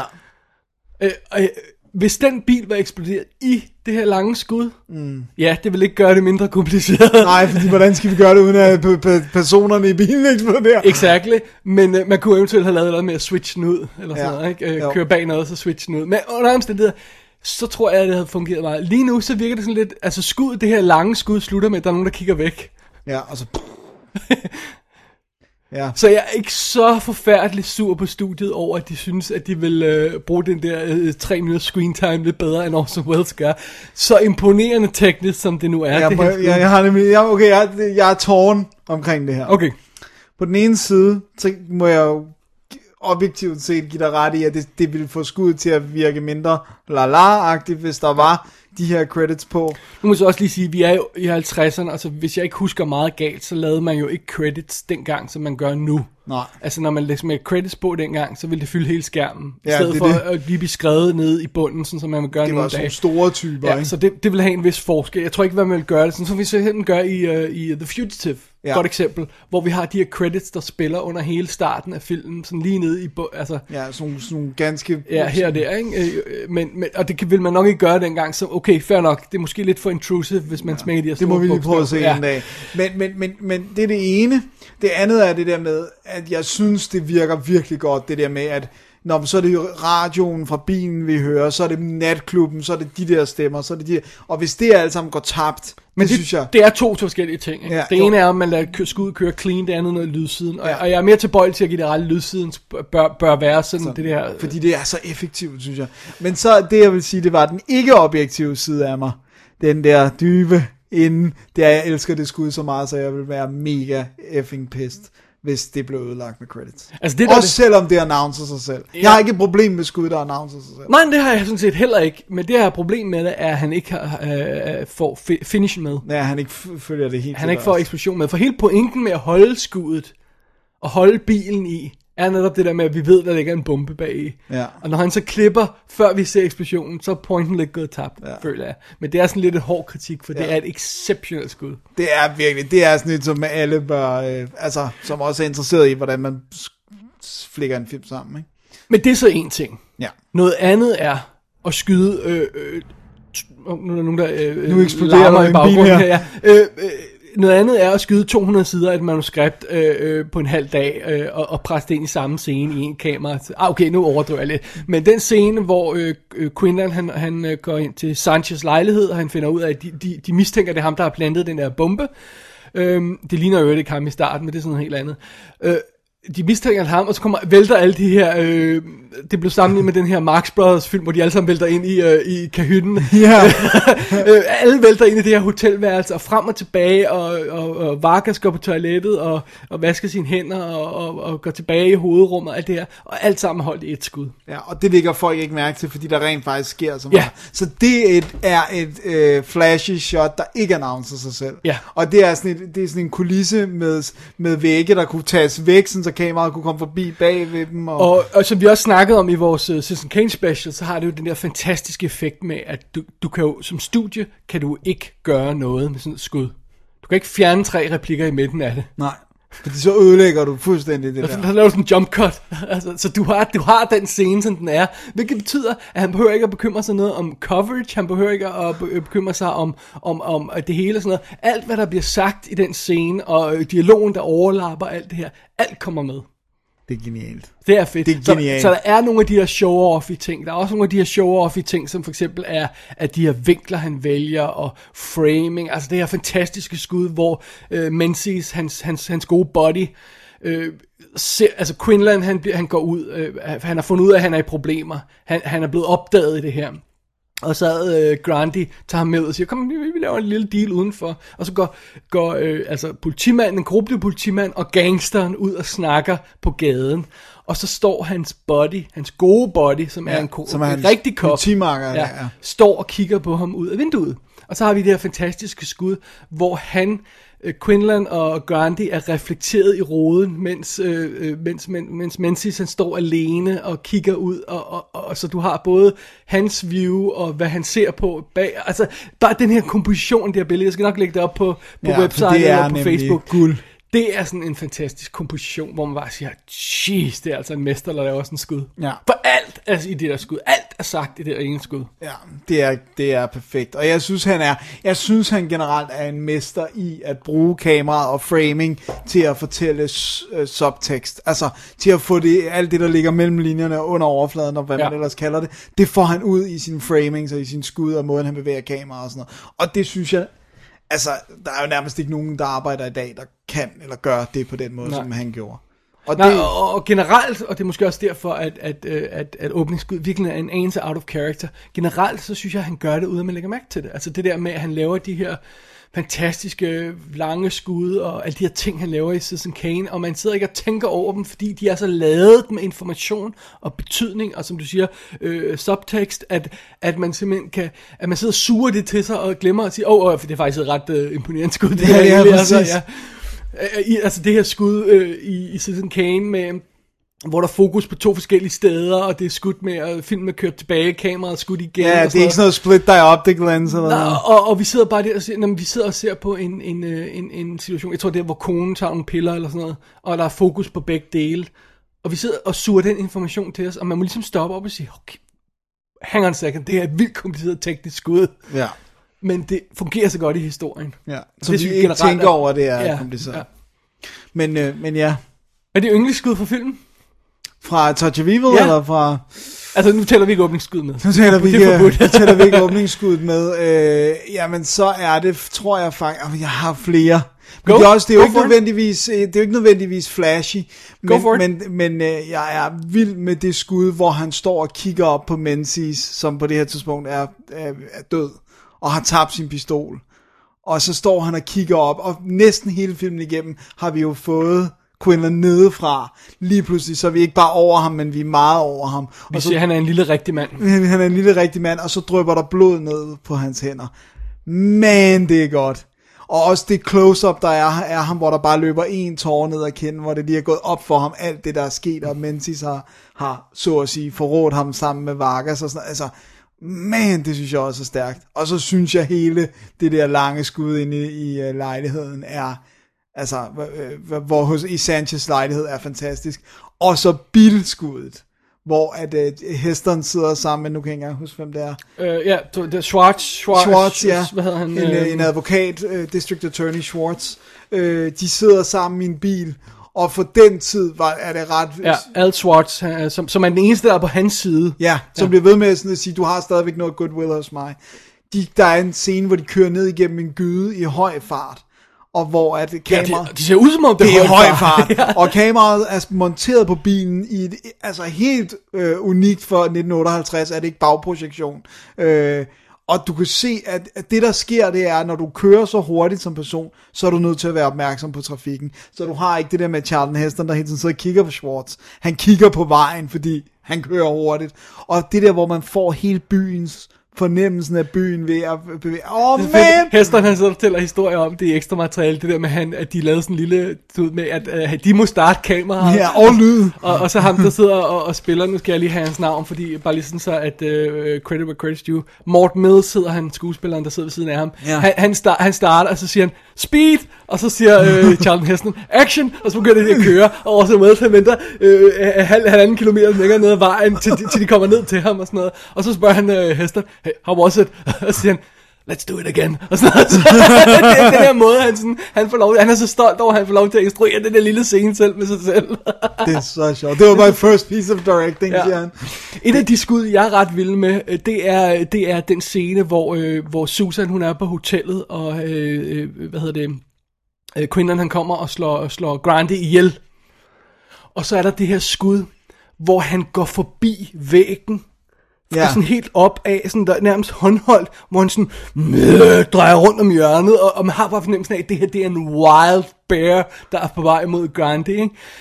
Bare det der lille detalje om, han sådan møh, møver sig forbi væggen. Jeg elsker det der lille detalje. Det er synes, også et cool skud, ikke? Og der er så mange cool skud i den sekvens med, at... Øh, pludselig ser Grande meget lille ud, og står der og kigger op. What are you going to do? Ja, Sådan ikke? det er Og- så godt. Og skyggerne, der falder skygger, over og han, lokalet. øh, ho- hovedet der er ind over, øh, når han er død, ind Ja, med over de der øh, Susan øjne. og sådan noget, alle de her øjne, der, der pum- pumper ud, og, og lyset der blinker, alt, alt i det der hotelrum, og slutskuddet der, hvor, hvor døren lukker og sådan noget, stop, did you forget something, og sådan noget, ikke, som står på døren, ikke? Ja. Øh, øh, ja, han, han, han glemte noget, han glemte sin stok, ikke? Ja. Øh, den sekvens, der har sådan nogle af de fedeste skud i filmen, synes jeg. Ja, det er også. Det, hele den sekvens er jo også ekstremt uhyggelig, så at sige. Ja. Ja. Eller sådan. Altså, der er, der er Quinlan ikke bare en, en person, der prøver at gøre det rigtigt længere. Skal vi lige give credit where credit's due. Det er Russell Meddy, som har fotograferet uh, Touch of Evil, og han har fotograferet ting som Spartacus, Ja. uh, Misfits, uh, Marilyn Monroe-filmen, Okay. The, The Omega Man. Uh, med Charlton Heston også. Ja, og så er det ham, der har skudt, han har skudt fem episoder af Columbo, blandt andet. Spielberg-episoden. Yes. Murder by the Book, 1972. Yes. Og så har han øvrigt skudt uh, Rich Man, Poor Man, det, det man kalder Book 1, og så har han uh, skudt 57 episoder af The Waltons. Så han er blevet sådan en sitcom-fotograf for os senere. Ej, hvor er det sad. Men de var selvfølgelig også skudt på film dengang, og, sådan noget, og havde, havde måske en anden kvalitet end, Og end måske en sitcoms god løn og Ja. steady uh, work og sådan noget, ikke? Øh, det var bare lige nogle udvalgte ting. Han har, han har arbejdet længe, Russell Meddy, men han var åbenbart, altså, Orson kunne bare vildt godt lide at arbejde sammen med ham. Ja. Ja. Han kunne ikke arbejde sammen med Greg Toland igen, for Greg Toland han døde ganske kort tid øh, efter, Efter ja, Citizen. eller nogle år efter Citizen. Ja. ja, fordi at, øh, de, de havde også et godt samarbejde, ja. ikke? Øhm, Skød Greg Toland øh, Magnificent Ambersons? Det gjorde han, ikke? og det mener han Ja. Og det, det, det gjorde han. Men fotografering i den her film, i Touch of Evil, det er en af de grunde til, at jeg stadigvæk hiver fat i filmen. Så, ja. altså, og, og stadigvæk vil gøre det, til jeg har de her problemer med den, fordi de her kompositioner, og det her, det her med, at den ikke er, det er ikke en grå film, som Nej. mange sort-hvid film er. Den er sort og hvid. Ja, det der er ikke så meget. Ikke? Der er det ene eller det andet. den, er vir- altså, den er virkelig hård sort-hvid. Ja. Meget mere end de fleste, selv de, de fleste store film noir, er, er sådan mere de der mudrede og sådan noget, ikke? Ja. Den her er virkelig hårdt sat Det er op. faktisk nær, nærmest, når man tænker over det, så er det næsten det eneste, der er gråt, det er Quinlans tøj. Mm. Altså, som går igennem, ja. Ja. får sådan de her grå toner, ikke? Men ellers er alt sort og hvidt, ikke? Det er lige før, ikke? Det er ret, altså det er virkelig, virkelig godt arbejde. Og, altså, Jeg vil ønske, jeg kunne sige det samme om lydsiden. Men det er også en af de ting, der irriterer mig grænseløst i den. Ej, hvor er det sjovt.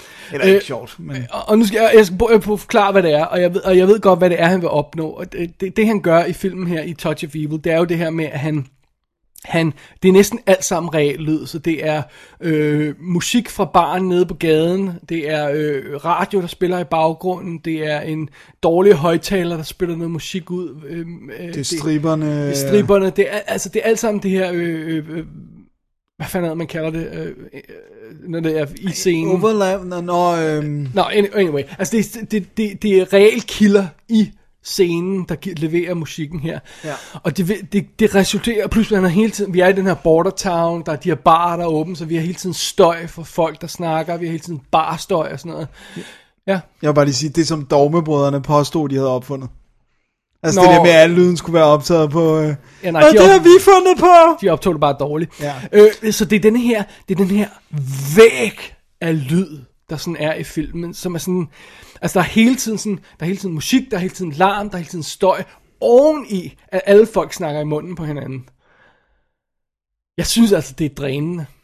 Altså, det, det må jeg indrømme. Jeg synes, det er drænende for filmen. Og ved du jeg er lige ved at sige, jeg var, det, det var lige ved, at Birdman blev ødelagt af det samme for mig. Det her med øh, det her, den her øh, trommemusik, der er i Birdman, Som er hele tiden. som er hele tiden. Det var lige ved, at den blev ødelagt af det. Og jeg har det på samme måde det her. Det er lige ved, at den bliver ødelagt hele tiden. At jeg ikke kan nyde scenerne, fordi jeg hele tiden har den her væg af støj. Jeg har et, øh, et spørgsmål. Ja, Hørte du lyden ud over surround, eller havde du høretelefoner på, eller var det bare fjernsyn? begge dele. Altså. Okay. jeg tog filmen to gange, så ja. Okay, fordi jeg, jeg, øh, mit surround-anlæg er der jo ikke plads til øh, i, i den lejlighed, jeg bor i nu. Forhåbentligvis øh, den næste. Men øh, derfor så var det rent faktisk kun lyden fra fjernsynet, og jeg spekulerer over, om, jeg har også ikke den før øh, i surround, men over om det måske var medvirkende til, jeg, jeg tænker slet ikke over det som en larmende film.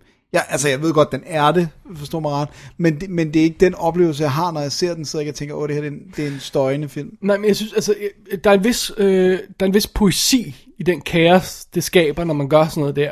Men jeg mener, jeg kan meget bedre lide den, den øh, poesi, der er i sådan noget øh, Citizen Kane og dens præcision.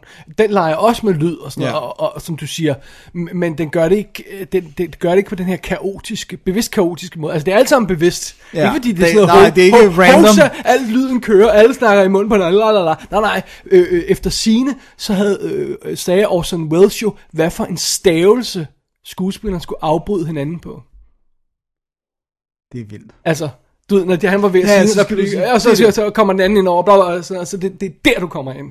Ja, og det igen, det er theater uh, directing, Yes. ikke? Og jeg, jeg vil gerne nævne som et godt eksempel på, hvor han gør det i Citizen Kane, hvor det er rigtig effektivt. Det er der, hvor de fejrer noget på avisen, jeg kan ikke huske, hvad det er, de fejrer, Yes. hvor han inviterer en masse kang-kang-dansere Yes. ind, og så fanger du samtaler ved bordet Yes, i bidder. yes. Det er brilliant. Det er absolutely brilliant I sound love design. it. Men det er netop fordi, det er sådan en scene, der fungerer sådan, hvor, hvor jeg føler, at, øhm, at det er sådan meget realistisk, at du sidder til en fest, og så har du en samtale med folk, og så kan du ligesom fokusere på samtalen, men du har den her væg af støj. Ja, du hører lidt også, hvad andre snakker om, og mister måske... øh, Præcis, ikke? Jeg føler, det er lidt mere realistisk, end den her måde, det er på i, i, i filmen her, hvor det er sådan nærmest lidt skruet op, sådan så at det er, det er med vilje, at du skal bemærke, at der er meget støj i den her by. Ikke? Ja. Så det bliver, det bliver lidt mindre realistisk. Altså, det er, bare, det er en preference. Ja. Jeg ved, folk elskede Birdman, og elskede det her score, der hele tiden larmede med de her trommer i baggrunden.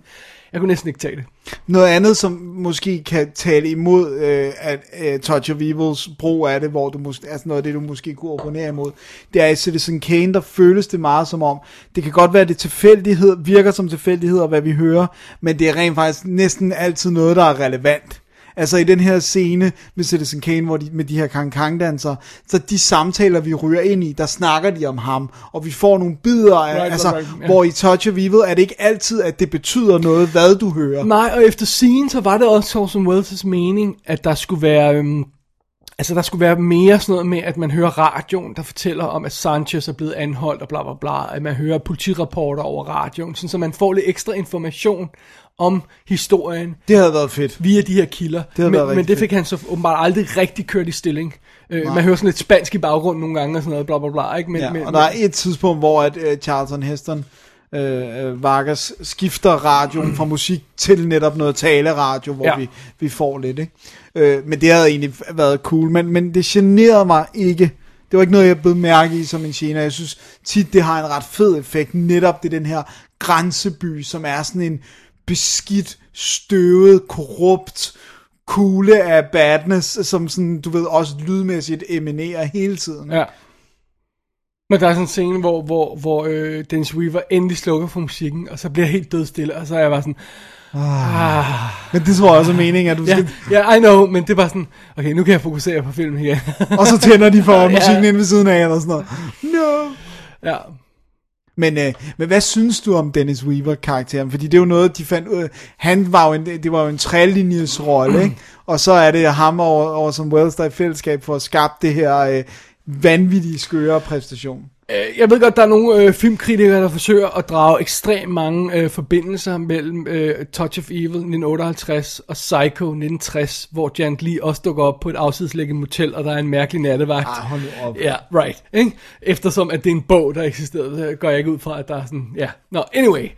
Øh, men fidusen er lidt, at når vi ser Norman i uh, Bates i, uh, i Psycho, og han, han, han virker sådan lidt off, og han virker sådan lidt, what the hell's going on? Ikke? Hvor har vi ham her? Ikke? også?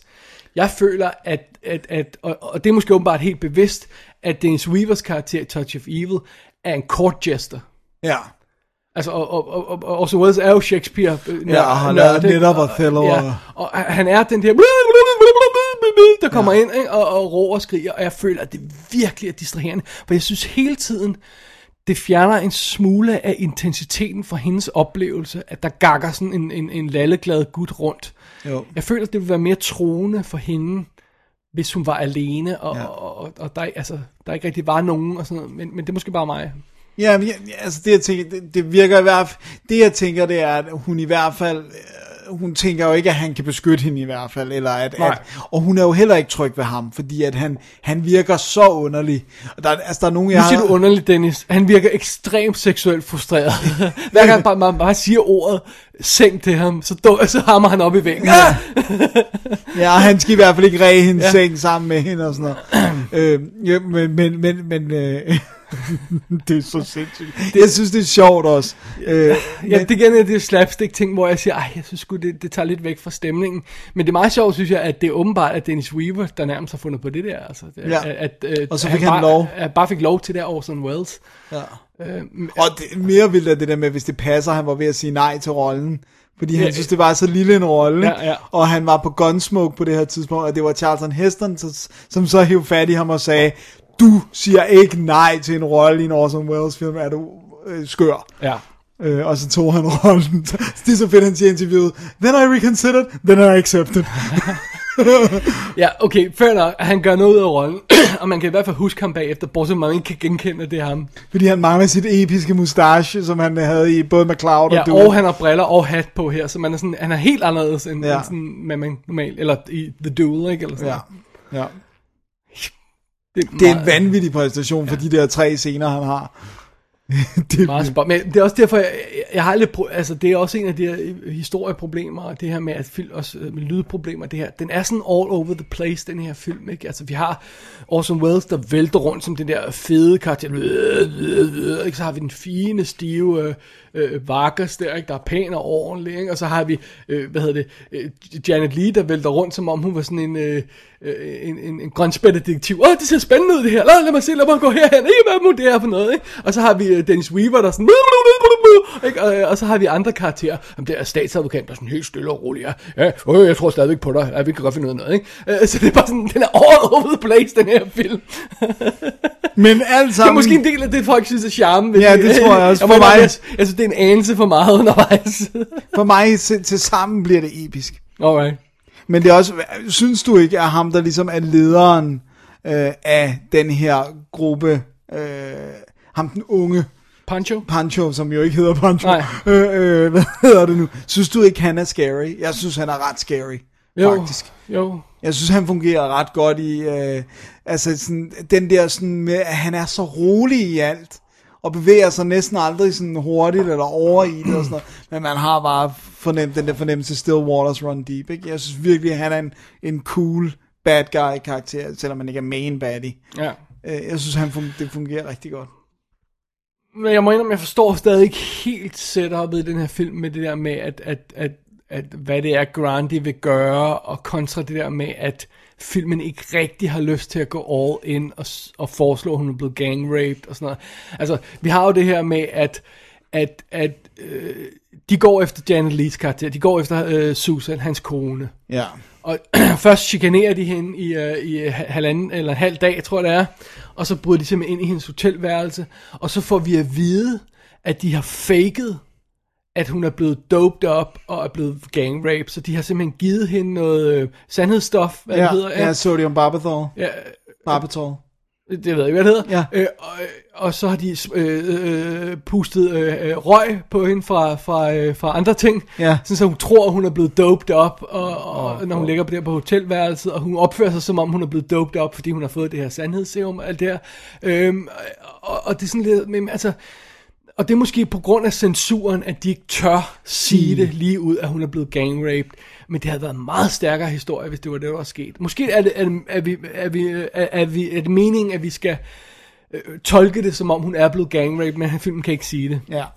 Jamen, det er svært, fordi at, at filmen jo samtidig decideret siger, der er ikke sket hende noget, Ja. ja. hun er bare, men, men filmen har samtidig i den her scene, der hører man som noget af det sidste, spread her legs. Ja. Altså, det, hvorfor skulle man gøre det, hvis man ikke havde tænkt sig at gøre noget, ikke? Og, og at måske tage hendes trusser af, hvis man skulle det, så hun tror, hun er blevet. Men formålet er jo, i sidste ende er deres formål jo, at politiet skal komme og se den her lejlighed, der er fyldt med drugs, og at hun er en druggie, og, og det er hun, fordi at, øh, hedder hun, Vargas giver hende stofferne også, og han er Ja. en del af, af Grande drug-ringen, Ja. ja. ikke? Og få ham tilsmusset, og så kan han ikke øh, angribe dem længere i, i retten. Ja, det ødelægger hans karakter, øh, altså hans øh, Renommé. ren- renommé, øh, øh, for, for at få sagen til at falde sammen. Og det, det er fair nok. Men for eksempel synes jeg, at det ville være meget mere stærkere, hvis, altså det der, det der faktum, at, at øh, Vargas karakteren er ubevidst om, hvad der sker med konen i hele filmen, stort set. Øh, arbejder jo lidt mod den her sag. Han er ikke, altså, en ting er, at han ikke ved, hvad der foregår med hende. Han er ikke engang bekymret for hende. Nej. Hvad bare, jeg, bare- jeg skal snart tilbage til konen der. Nu må den her sag snart være afsluttet. Og imens så foregår der alt Mens muligt hun er ved at despicable. blive øh, gang raped og, og forstyrret hele natten, og med, uh, mærkelig Night Watchman og alt det her. og Sådan noget. Hvis han bare var lidt mere bevidst om, at han ikke havde efterladt hende i trygge hænder, så havde det måske virket lidt bedre, synes, synes jeg. Ja. Jeg synes, det er... Synes du ikke, det er vildt, hvordan han går all in på, hvor gusten den scene skal være med at få Melissa McCambridge til at, at først at have... Altså, hun har sådan gusten makeup og sådan en læderjakke, og hun er sådan leaderen af den der... Eller sådan, hun har skaffet de der drugs, og hun så bare siger, I wanna watch. Ja. Det er bare sådan, det er for mig, det er den der, det er den sidste yes, twist af... Så, så ikke noget med, at hun bliver gang raped, der er også, det er også lesbian gang rape. ja, og en, der bare står og kigger på, ikke? ja. Det er gudsent. Det, det, jeg synes virkelig, det er en gudsens. Det er en hård scene. Da, da Ja. jeg så den første gang, var jeg ikke så gammel. Og der, der, Jamen, jeg synes også- der jeg synes, gjorde det det- indtryk på mig. Ja, jamen, det, det gør det også, men, men det der med, at de så chickener ud på den til sidste ende og siger, nej, nej, nej, der skete ikke noget alligevel, hun er, hun er okay, det er fint. nok." Men, man kan ikke, men hvis man skal have twistet, så er det sådan, du ved, det er hvad de siger til Vargas, for at han ikke skal gå i panik, og hun kan måske ikke huske det. Så Men ved, jamen, han, så, så, så, så gør, ændrer filmen sig til, at han er sur over, at hendes renommé er blevet ødelagt. Ja. Og, og igen, hvor meget man skal lægge skylden på det hos uh, censuren, at, at, han, at de ikke føler, at de kan, de kan vise det, at de ikke tør, tør gå all ind på den historie, det ved jeg ikke. Nej. Men det vildeste er, at de rent faktisk ikke havde nogen problemer med censuren. Altså, da de så viste det første cut til, altså, i hvert fald ifølge øh, øh, både ekstra materialer og bøger, så, så, det, så var der ikke noget problem fra censuren, Right. og de ampede det også op i traileren, kører nærmest på, Ja, der kører de på det der med, åh, oh, det skal ja, hun er alene i et hotel, og... Ja, ja, hvad sker der med hende og sådan noget, bare, bare, ja. Ja, det er virkelig sådan, øh, det, men det er sjovt, hvis det er sandt det der med, at en af grundene til, at de begyndte at pille ved den, var at til en preview screening, at der var en lille gammel dame, der kom ud og slog en executive med sin håndtaske og sagde, at det var den mest dirty, despicable film, hun nogensinde har set. Ja, altså, ja. Jeg, jeg tror, vi kommer lidt ind på det der med, hvorfor den fik den skæbne der om lidt. Men lad os lige, øh, skal vi snakke lidt om, om, om nu, vi har snakket lidt om budskabet i filmen allerede, det der med at, at du ved, det der med at håndhæve loven og alt det her løjse. Skal vi gå lidt videre og snakke om de her temaer, for eksempel det der med racismen og sådan noget. Ja. Øhm, jeg synes, jeg, jeg, jeg, jeg, jeg, jeg, jeg, jeg er lidt i tvivl om, hvad hans, hvad hans ærne er, kon, altså i forhold til, øh, til, til racisme her af uh, Orson Welles. For han vil helt gerne, have, øh, klart gerne have bragt situationen op. Altså han vil gerne nævne det. Øh, der var nogen, der, der, der, der øh, nogle filmkritikere, jeg tror det på kommentarsporet, der nævnte det her med, at, at, at han sådan også reagerede på det her med øh, den her Supreme Court ruling, der var i 1954, om at øh, øh, om, øh, om, om det her med segregation og ad, adskillelse af sorte og hvide og sådan Og noget i USA, og, og- og, og rettigheder og, øh, og, og raceuroligheder, alt det her, at han, at han reagerer lidt på det her. Mm. Øh, men det er sjovt det der med, at han, han, han gør lidt alle til racister i den her film. Ja. Men jeg synes også, han lidt sådan for...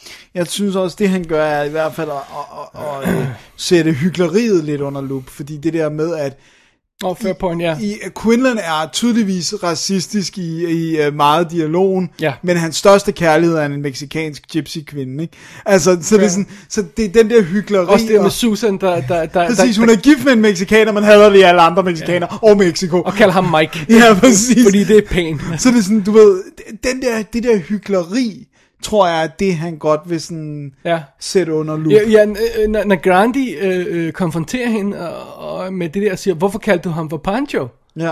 Og så siger hun, nå, det er bare sådan en joke. Ja. Er sådan casual racism. Ja, ja, ja, ja, hvor han også bare sådan, is it funny? Eller han, ja. Altså, han reagerer på, Ja. det, på det der racistiske, ikke? Never mind, at han er en gangsterboss, der skal til at skræmme en Ja, kvinde. var, før, jeg begynder at skræmme dig, jeg skal lige høre, var du lige racistisk? altså, jeg sælger drugs og ødelægger menneskers liv, men sagde du lige noget racistisk om min nevø der? ja. Øh, det synes jeg, det, det, det er en Også det interessant... våde du at antyde, at bare fordi jeg er sådan øh, udlænding, så vil jeg automatisk være drug dealer. Altså, jeg er drug dealer, men våde du lige antyde det, så er hun, de, er, de er sur over det. Ja, sådan, at hun forventer det om ham. Og ved du hvad, det sjove ved det hele er, rent faktisk, så siger hun på et tidspunkt det her med, om, øh, jeg, jeg kører mig til et amerikansk hotel, ikke? altså på den amerikanske side, Ja. og, og så siger han, og så bliver, øh, øh, hvad hedder han, øh, Vargas. Vargas bliver sur, eller ked af det over, at hun ikke føler sig tryg i hans land, altså underforstået på den mexikanske side. Og før det, så siger hun, oh, did I say the wrong thing again? Som om det bare noget, hun gør hele tiden. Nej. Fik jeg lige uh, sagt noget om oh, var jeg casually racist again? om ja. dit smelly country filled with uh, dirty people? Så måske har du ret. Måske er det bare det at bringe samtalen op og udstille hy- hyggeleriet lidt, han er ude på. Ja. For jeg føler ikke, det er sådan et, et tema, han som sådan behandler i filmen. Vel? Det er sådan, Nej, der, der nej, ligger det- bobler lidt i underfladen. Ja, øh, og, og underforstået det overordnede tema, det der med at Mexico og grænsen og, og det hele og sådan noget. Også det der med, i virkeligheden, det vi i dag, og det er et forfærdeligt ord, fordi der er ikke noget hyggeligt, altså, men det der, vi kalder hyggeracisme, ikke? Ja. Altså det der med, vi synes, det er okay, der er en forlystelse i Bonbonland, som har den mest insane racistiske figur, fordi, ah, men det betyder da ikke noget, eller, altså, hvor det sådan, det er sådan et hyggeracisme, ikke? Nu ved jeg godt, der er større problemer end Bonbonland, Ja. men det er stadigvæk et symptom, og jeg tror, det er lidt af det, han gerne vil have fat i, ikke? Og også det der med, at Vargas-karakteren er jo stolt af Mexico. Der er den her scene, hvor han siger, det er den længste øh, grænse i verden, og den er ubeskyttet. Der er ikke maskinpistoler, der er altså hele det der, hvor jeg også bare sad og tænkte sådan, er der virkelig ikke det? Men øh, det er der vist nu. nu er der vist hegn. Hvis Trump kommer til, er der i hvert fald. Ja. Øh, men ja, ja det, var, det var sjovt. Så, jeg- så jeg tror, det er den der måde at belyse det på, ved at der, er altså, hvis du lader karaktererne selv afsløre deres negative sider, eller Ja. deres hyggeleri. Så ligesom det, jeg sagde før. Det, er, you don't talk like one of them. Ja. I mean Mexicans. Det er så benhård en scene. Uh, It's the candy bars or the hooch. Øh, hvad synes du om, om, øh, om det her med, hvis vi skifter, øh, øh, hvad hedder det, skifter emnet en lille smule. Ja. Det her med, at man kalder den den sidste film noir. Altså lad os lige understrege, det er det ikke.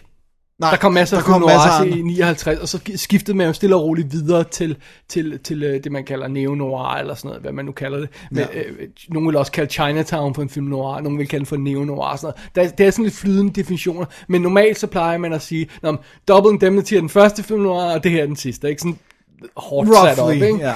Øh, fordi et eller andet sted, så føler jeg også lidt, at det er et totalt opgør med film noir. Ja. Jeg tror, grunden til, man...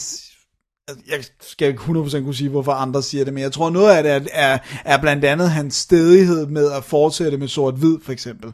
Og altså det der med, at vi, vi synes jo, at film noir skal være sort-hvid. Også selvom man betragter jo Leave Her to Heaven som en film noirish i hvert fald, selvom den er i total technicolor farvelade, ikke? og det er en god film og sådan noget. Men jeg tror, det er den der med, at han framer på en bestemt måde, og han, han går efter de der skygger benhårdt, og det, Men det der med, at man udråber det her som den sidste, men det er fordi folk godt kan lide at lave sweeping guess so, ja. Altså, Men bare øh, sjovt, fordi det der med, hvis man ser den som sådan et opgør med film noir, så synes jeg faktisk, det er, det er mere interessant, det her med, altså min, min favoritjoke i den. For jeg føler, at han joker med, jeg føler faktisk lidt, og jeg tror også, det er det, der irriterer mig Han en lille smule cheek. Nej, at han gør lidt nar af os. Hvorfor det? Hvad, hvad, så giv et eksempel på. Alright, hvorfor er der så mørkt i film noir? Altså, spørger du mig, eller? Nå, okay. Men det er jo det der med skyggerne skjuler, og... Det er fordi, der er altid en skingrende skør kvindemenneske, der har pillet pæren ud og kastet den ud af vinduet. Okay. Føler du ikke, det er en joke? Den scene, hvor Susan, hun Hvor står der, og bliver, hun bliver generet af en gut, der står i den anden lejlighed, som står med en, en, en, en, en, en, en lommelygte og lyser på hende. Ja. Ja. Og så bliver hun, hun tænder lyset, og så, fordi hun skal klæde sig om, og så slukker hun lyset igen. Og sidst bliver hun så irriteret, hun piller pæren ud, og så kaster hun den over mod den anden bygning. Og så kommer Vargas ind i hotelværelset og siger, hvorfor er han så mørk? Ja. altså, "Ej, det skal du ikke bekymre dig Nej, om." du skal tænde lyset og sådan noget. Don't turn on Ja, jeg føler, det er sådan en total inside joke på film noir. Men er, er det, var det sådan en saying også dengang, at man sagde, hvorfor er film noir så Nej, dark? det er bare mig, der siger det. Okay, okay, jeg tænkte bare, what? altså, fordi det er sådan underforstået, der er altid en skør kælling, der har pillet pæren ud og kastet noget ud. Der er i hvert fald altid en skør kælling i en film noir. og, Øh, og, og, og, og jeg har det også, altså, altså det, for eksempel det her med, at, at, øh, at, de også, at det er indbygget i dialogen, det her med, at den er, at den er sådan selvrefererende, at, at Susan hun siger, du har set for mange gangsterfilm. Altså, Ja. ja. at man caller attention to the fact, at han snakker som en gangster i en gangsterfilm. Altså, mm. jeg føler lidt nogle gange, at Touch of Evil er, er for film noir, hvad Scream er for, for teen gyser, ikke? Mm. Det her med, hvert fald det der meta-element og sådan Ja, altså som om den sådan, den sådan bliver ved med at call attention to de her ting. Altså alle de her ting, den caller attention to. For eksempel øhm, det der med, at altså den har det her øh, øh, in- inside joket med, at, at øh, øh, for eksempel hele slutmontagen der med, at, at Vargas skal optage, øh, hvad hedder det, øhm, øh, hvad hedder Quinlan. det? Quinlan på, på lyd, øh, fange ham på lyd, og så har vi det her med, at pludselig er lyden ude af synk. Altså, du kan næsten ikke være mere sådan, øh, altså, hey, vi laver film her, hello, vi laver film, vi optager lyd, og så skal det passe til billederne, når det ikke gør det, så er det underligt. Mm. Ikke? Altså, det er virkelig sådan, den sådan, nærmest vifter med det, ikke? som om den sådan gør opmærksom på, at det er en film så mange gange, synes jeg. Ja. Jeg synes ikke, det har den effekt på mig. Jeg kan sagtens se, hvad du mener. Øh, men, men, men, Altså øh, undervejs så bliver, øh, altså for eksempel også den der sådan, scene, hvor hun kaster pæren ud, ikke? Altså der bliver, der bliver, øh, der bliver Susan irriteret af, at der er en, der står med en lys og lyser på, på hende, hende, ja. som alle skuespillere er udsat for hele tiden, ikke? Ja. Altså det her med, "Øh, jeg har lys på dig, jeg har lys på dig, jeg har lys på dig. så bliver hun irriteret over det, og ødelægger pæren. Altså, jeg føler, der er så mange inside-referencer til, til, til, film noiren og... Ja, også bare den måde, at sådan, at det her med, at nej, men, i ved godt, hvordan det plejer at være, at være mørkt i, i, i film noir og lyst. I, altså, nu laver jeg alle de her scener, hvor lyset blinker hele tiden. så får vi det begge tider med, ikke? Ja. Jeg, jeg, jeg, jeg, jeg, jeg ved ikke, om han er, var så tongue-in-cheek i hans måde at lave film på. Det er også derfor, jeg, Men, men jeg synes, det... Men jeg synes, det, det strækker sig videre netop til de her karakterer, at, at Quinlan bliver så stor. Altså, at alle de her ting, der er sådan skruet op for det hele, ikke? Og, mm. og når nu tror jeg nok, jeg har sendt, uh, sendt hende her uh, chicken ud på et isoleret hotel, så smider jeg lige en jokester ind i det hele, ikke? Uh, I form af Dennis Weavers karakter. Hvad tænker I så om det, ikke? Jeg synes hele tiden sådan en film forsøger at provokere en til at sige, ej, nu er det så åndssvagt over, nu må du holde op. Men, det, men, men altså, grunden til, at jeg tror, jeg ikke tænker det, det er det, at jeg ikke tænker, nu er det for åndssvagt. Eller, altså, så det er svært for mig at, sådan, at, at gå ind i den tankegang, men jeg, men jeg kan godt lide det der med noget at opgøre med film noir. Altså, det, for eksempel det der med, det er jo altid kvinderne, der er farlige, ikke? I film noir, eller i hvert fald sådan lidt roughly sagt, kan de i hvert altså, fald... fem, fet- vi har fem, fem fem fatale og sådan noget, ikke? Og her, der kan, hvis man skal sige, hvem der sådan ligesom er en, en kvinde, der fører til alt muligt dårligt, så er det en død kvinde, for det er Quinlans døde kone. Altså det faktum, at hun bliver myrdet, der sender ham ud af sådan en, øh, en, øh, en, en forkert spor, kan man sige, som gør alle de her andre ting, ikke? Og så ellers, så er de eneste to kvinder, det er Tana, som i virkeligheden er en sød person, og så Susan, som er lidt naiv og dum og sådan noget, men, men som heller ikke gør nogen skade. Så, den, så altså, Den klassiske film, øh, fem fatale karakter er nok ikke i filmen. Det er Nej. også fordi, den er så fokuseret på de her to mænd, der stod der stod mod hinanden. Men jeg synes, det er meget sjovt, at den her, hvis man kunne, det, det er måske sådan en sjov tolkning, men det der med, at den døde kone er i virkeligheden den, der har skubbet Quinlan ud af et forkert spor. Altså ikke med vilje, Right. men, men fordi, at, at han aldrig får, får sat hendes mor der i fængsel. Ikke? Men jeg mener bare, at der er så mange af de her ting i filmen, også vi snakkede allerede med åbningsskuddet, så det her med, at vi sidder og- diskuterer, om det er meningen, det skal call attention to itself. Men, men, men, tesen kunne så være, ja, 100% det er meningen, det skal call attention to itself. Det, altså, det er, han starter filmen med et skud, der gør opmærksom på, at han laver film. Ja. Og i hvert fald også det der, det kunne, Jeg var lige ved at sige, at han har set kameraskyggen og sagt, fint, bare lad det blive. For, for- fordi at det simpelthen er, er så selvrefererende nogle gange. Og, og Men noget er, af er, det- det, er det tilfældigt, at de her mikrofoner, eller de her højtalere på hotelværelset, ligner et bullseye?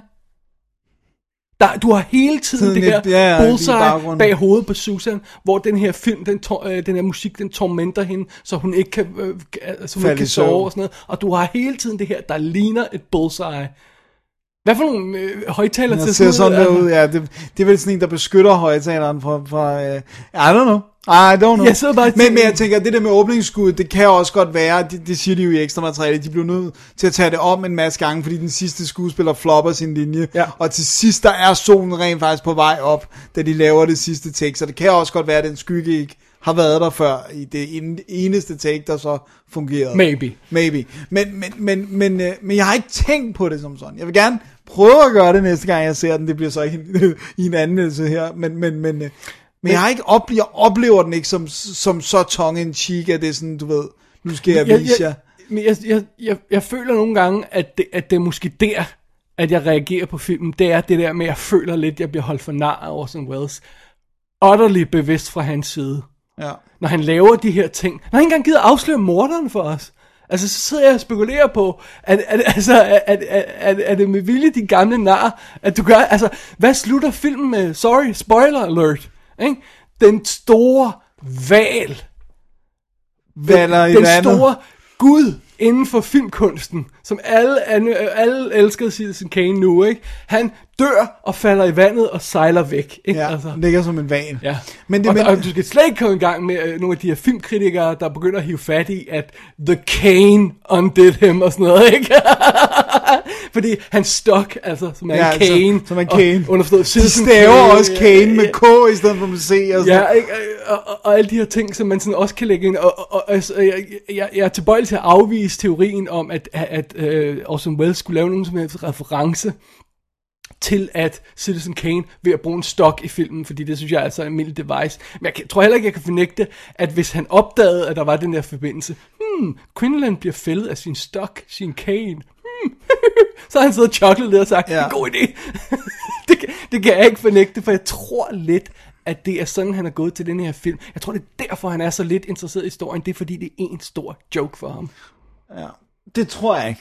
Det er ikke, det er ikke den følelse, jeg har. Jeg tror, at det, der er grund til, at han, han, han øh, tager sig så lidt af historien, det er, fordi han er så interesseret i Quinlan karakter. Jamen, selve Quinlan er jo definitionen på den store gut, som bliver hævet ned.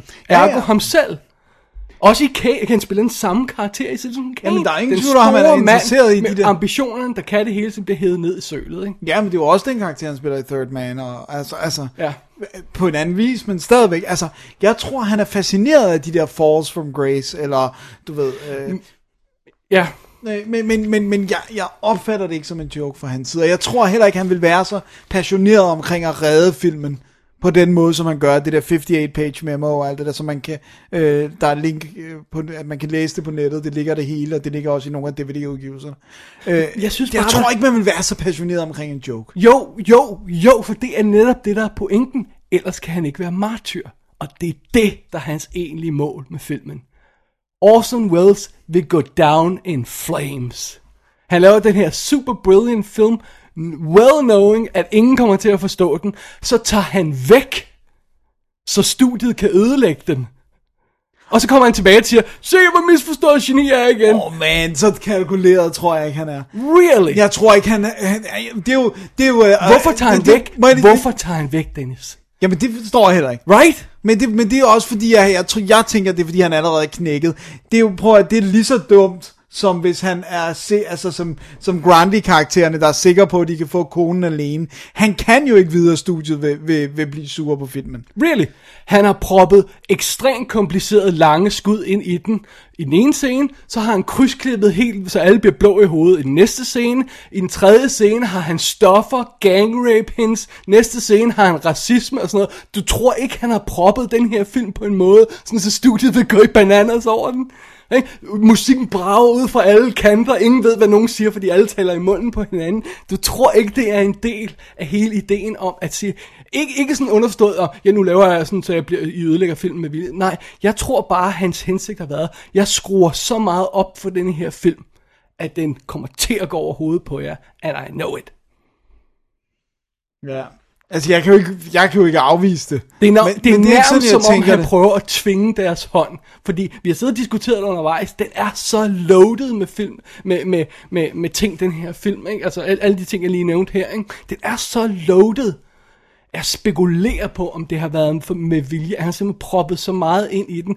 Han laver aldrig en Hollywood-film efter det her. Nej. Men han siger samtidig jo, at han elsker at arbejde i Hollywood. Altså, selvom det altså... Men, han, men kan, skal han- være enige om en ting? Orson Welles siger en masse. Masse, det er sandt. Og nogle gange siger han det stik modsatte af, hvad han sagde forrige gang. Det er Bare lige sandt. for, altså ikke fordi Ja, ja, nej, nej, men, men, men- det gør han. Men i hvert fald noget af det, som jeg synes er interessant, han siger, det er, at han, han på et tidspunkt, så påstår han, det er en påstand, at han ikke, at nogle af de der rigtig komplicerede skud i Touch of Evil, dem vil han ikke kunne opnå med europæiske filmfolk. Altså det siger han i uh, Peter Bogdanovich interviewbogen, der siger han, jeg kunne kun lave for eksempel åbningsskuddet og det der skud i Sanchez uh, lejligheden der, det kunne jeg kun lave med, med amerikanske operators, fordi at den stilling er ikke en lige så højt vurderet øh, stilling i Europa, så derfor så er de ikke lige så velbetalt, og derfor er de ikke lige så dygtige. Det er hans påstand. Jeg siger ikke, det er sandt. Øh, men, men jeg synes ikke, at han virker som om... Han, han kan jo heller ikke fortælle den samme type historie uden for Hollywood. Fordi det er sådan, han bevæger sig jo i amerikanske... Og, og, han, og han holder jo op med at fortælle historier om USA i høj grad. De ting, han laver uden for, øh, for USA. Ikke begynder over at være Don Quixote, dem falder så for hinanden. Men, altså, men han prøver jo at ka- kaste over nogle historier, som ikke er arketypisk amerikanske. Jeg ved det ikke. Jeg, jeg, jeg, nej, jeg er, ikke, jeg er ikke med på den. Jeg, I like your theory. Altså, jeg synes, der er så meget, der taler for i den her film, at der foregår et niveau i den, som Orson Welles er fuldstændig bevidst om, som vi ikke er bevidste om. Og så kan man så måske diskutere graden af det, mm. og hvor meget han egentlig har for hensigt. Men jeg kan ikke lade være med at... Hele den behandling, han fik på Citizen Kane, hvor han laver verdens bedste film, unquestionably, og så bliver han svinet til, han bliver udstødt af Hollywood, og alle hader ham. Så får han chancen for at lave en, en, en øhm, Universal Pictures film igen. han får chancen for at lave en studiefilm igen, og han ved måske, det er hans sidste shot. Og så siger han, I'm gonna bring it again. Ja, I'm gonna blow your minds. Jeres små studieboss hoveder kommer til at eksplodere. Ikke? Men han har jo lavet alle de der andre film i mellemtiden, også i Hollywood. Og ja, hver gang bliver han bollet, det er slet ikke det. Men, men, men, øh, men, men, men jeg tænker bare sådan, hvorfor lige nu sige... Altså, fordi han taler jo om, igen, vi ved, at han er en bullshit og sådan noget, men netop det der med, at han troede, nu skulle han til at have en karriere på Universal. Hvorfor ødelægge den chance? Hvad er endgålet? Altså, hvorfor få sit martyrium som 46-årig i stedet for, eller hvor gammel han nu var i 58? Jeg gjorde det før Hitchcock.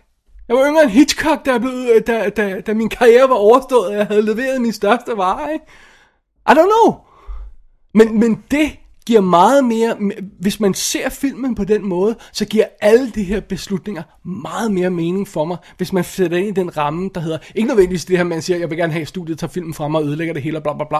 Bare det her, jeg siger, jeg ja. forsøger at skrue så meget op for den her film, på alle de her niveauer. Jeg, forgør, jeg forsøger at, at lave selvrefererende øh, film noir øh, ting, jeg forsøger at lave øh, en historie, der ikke hænger sammen, en thriller, der ikke har nogen afsløret morder, alle de her ting, simpelthen bare for at skrue op på alle knapper, sådan så jeg, jeres little minds will blow up. Ikke? Altså, det, det, giver, det giver, den indstilling kan jeg godt forstå. Og så kan han, øh, man så diskutere, om, om, om pointen har været, så I kan se, hvor genial jeg er, og Ja. hylde mig, eller så er jeg en martyr øh, og sådan noget. Men han har måske ovenkøbet tid at lave den der kalkyle, der siger, hvis det virker, så vil det endelig blive anerkendt. Hvis det ikke virker, så kan jeg være martyr. It's a win-win. altså, jeg kan ikke sige det, men, men, men det er jo også, jeg har jo ikke den oplevelse af, at han prøver at alienate mig, eller tingene ikke fungerer. Du, Men, men prøv at tænke på det her. Men det kan godt være, at du ikke kritiserer lydsiden på, på samme måde, som jeg gør. Men, men, men follow me on this. Hvis, hvis vi spekulerer på, at, øh, at Orson Welles han torturerer os med lydsiden, Altså, det er min tese i hvert fald, ikke? Ja, ja. Hvor mange karakterer bliver ikke tortureret af lyd i den her film, ikke? Ja, ja. Altså, øh, øh, Jan Lee bliver på hotelværelset, ikke? Øh, hvad hedder det? Øh, øh, hvad er det? P- Pianolo der, som... som Pianola, som, ja, det- Altså, som, altså, sluk nu for det der, øh, så vi kan få hans optagelse. Alle bliver tortureret af lyd i den her film på en eller anden eller karaktererne bliver tortureret af lyd på en eller anden måde i filmen, ikke? Og Orson torturerer også med lyd af mine teser. men I don't know. Måske er det at lægge for meget i ham, men, men jeg, jeg, at vi er jo enige om, at han er genial. Ja, Det er vi. Ja, og vi er enige om, at han ikke vil være tilfreds med at lave en simpel mormysterium, hvor, hvor og der er en anden, der er eksploderet, og så finder vi ud af, hvem det er til sidst, og så går alle hjem og er glade. Jeg har en anden teori. Hvad er det? Det er, at han vil overhovedet ikke være interesseret i at lave en simpel mormysterie. Men det han så tænker, det er, hvad nu hvis jeg kan show dem, hvad, hvad jeg kan gøre med et simpelt mormysterie. Men for at jeg gør det, så er jeg nødt til at smide alt, hvad jeg har efter den her film og op på lageret. Og derfor så er det ligesom, han, at det er hans måde at sige, okay, I, I gav mig den shitty, mest shitty, uh, ligegyldige politihistorie. Jeg lavede et masterpiece. Hvad kunne I ikke få, hvis I på Universal gav mig Men chancen for det at er måske en anelse mere sympatisk version af min Ja. tolkning. Altså det her med, at du siger her, okay, I'll, I'll, I'll show you Ja. what I can do med Ja. det her. Men, men, men, jeg, men det er fordi, at din tolkning har også den der lidt, I'll show you på en måde, som I ikke kan forstå, og I ikke kan acceptere. Absolut. Det er ikke den tolkning, jeg... Fordi- Jeg synes ikke, at, at Orson Welles normalt fremstår som et, et, et, et sympatisk menneske, der har plads til, at andre folk ikke kan følge med på hans niveau. Vel, vil du ikke give mig det? jeg synes, jeg synes normalt, han har en snært af arrogance. du sagde du ordet, jeg gjorde ikke, men øh, jo, jeg synes... Bare en lille smule. Har du hørt de der optagelser fra hans Transformers recording sessions, hvor han er fuld?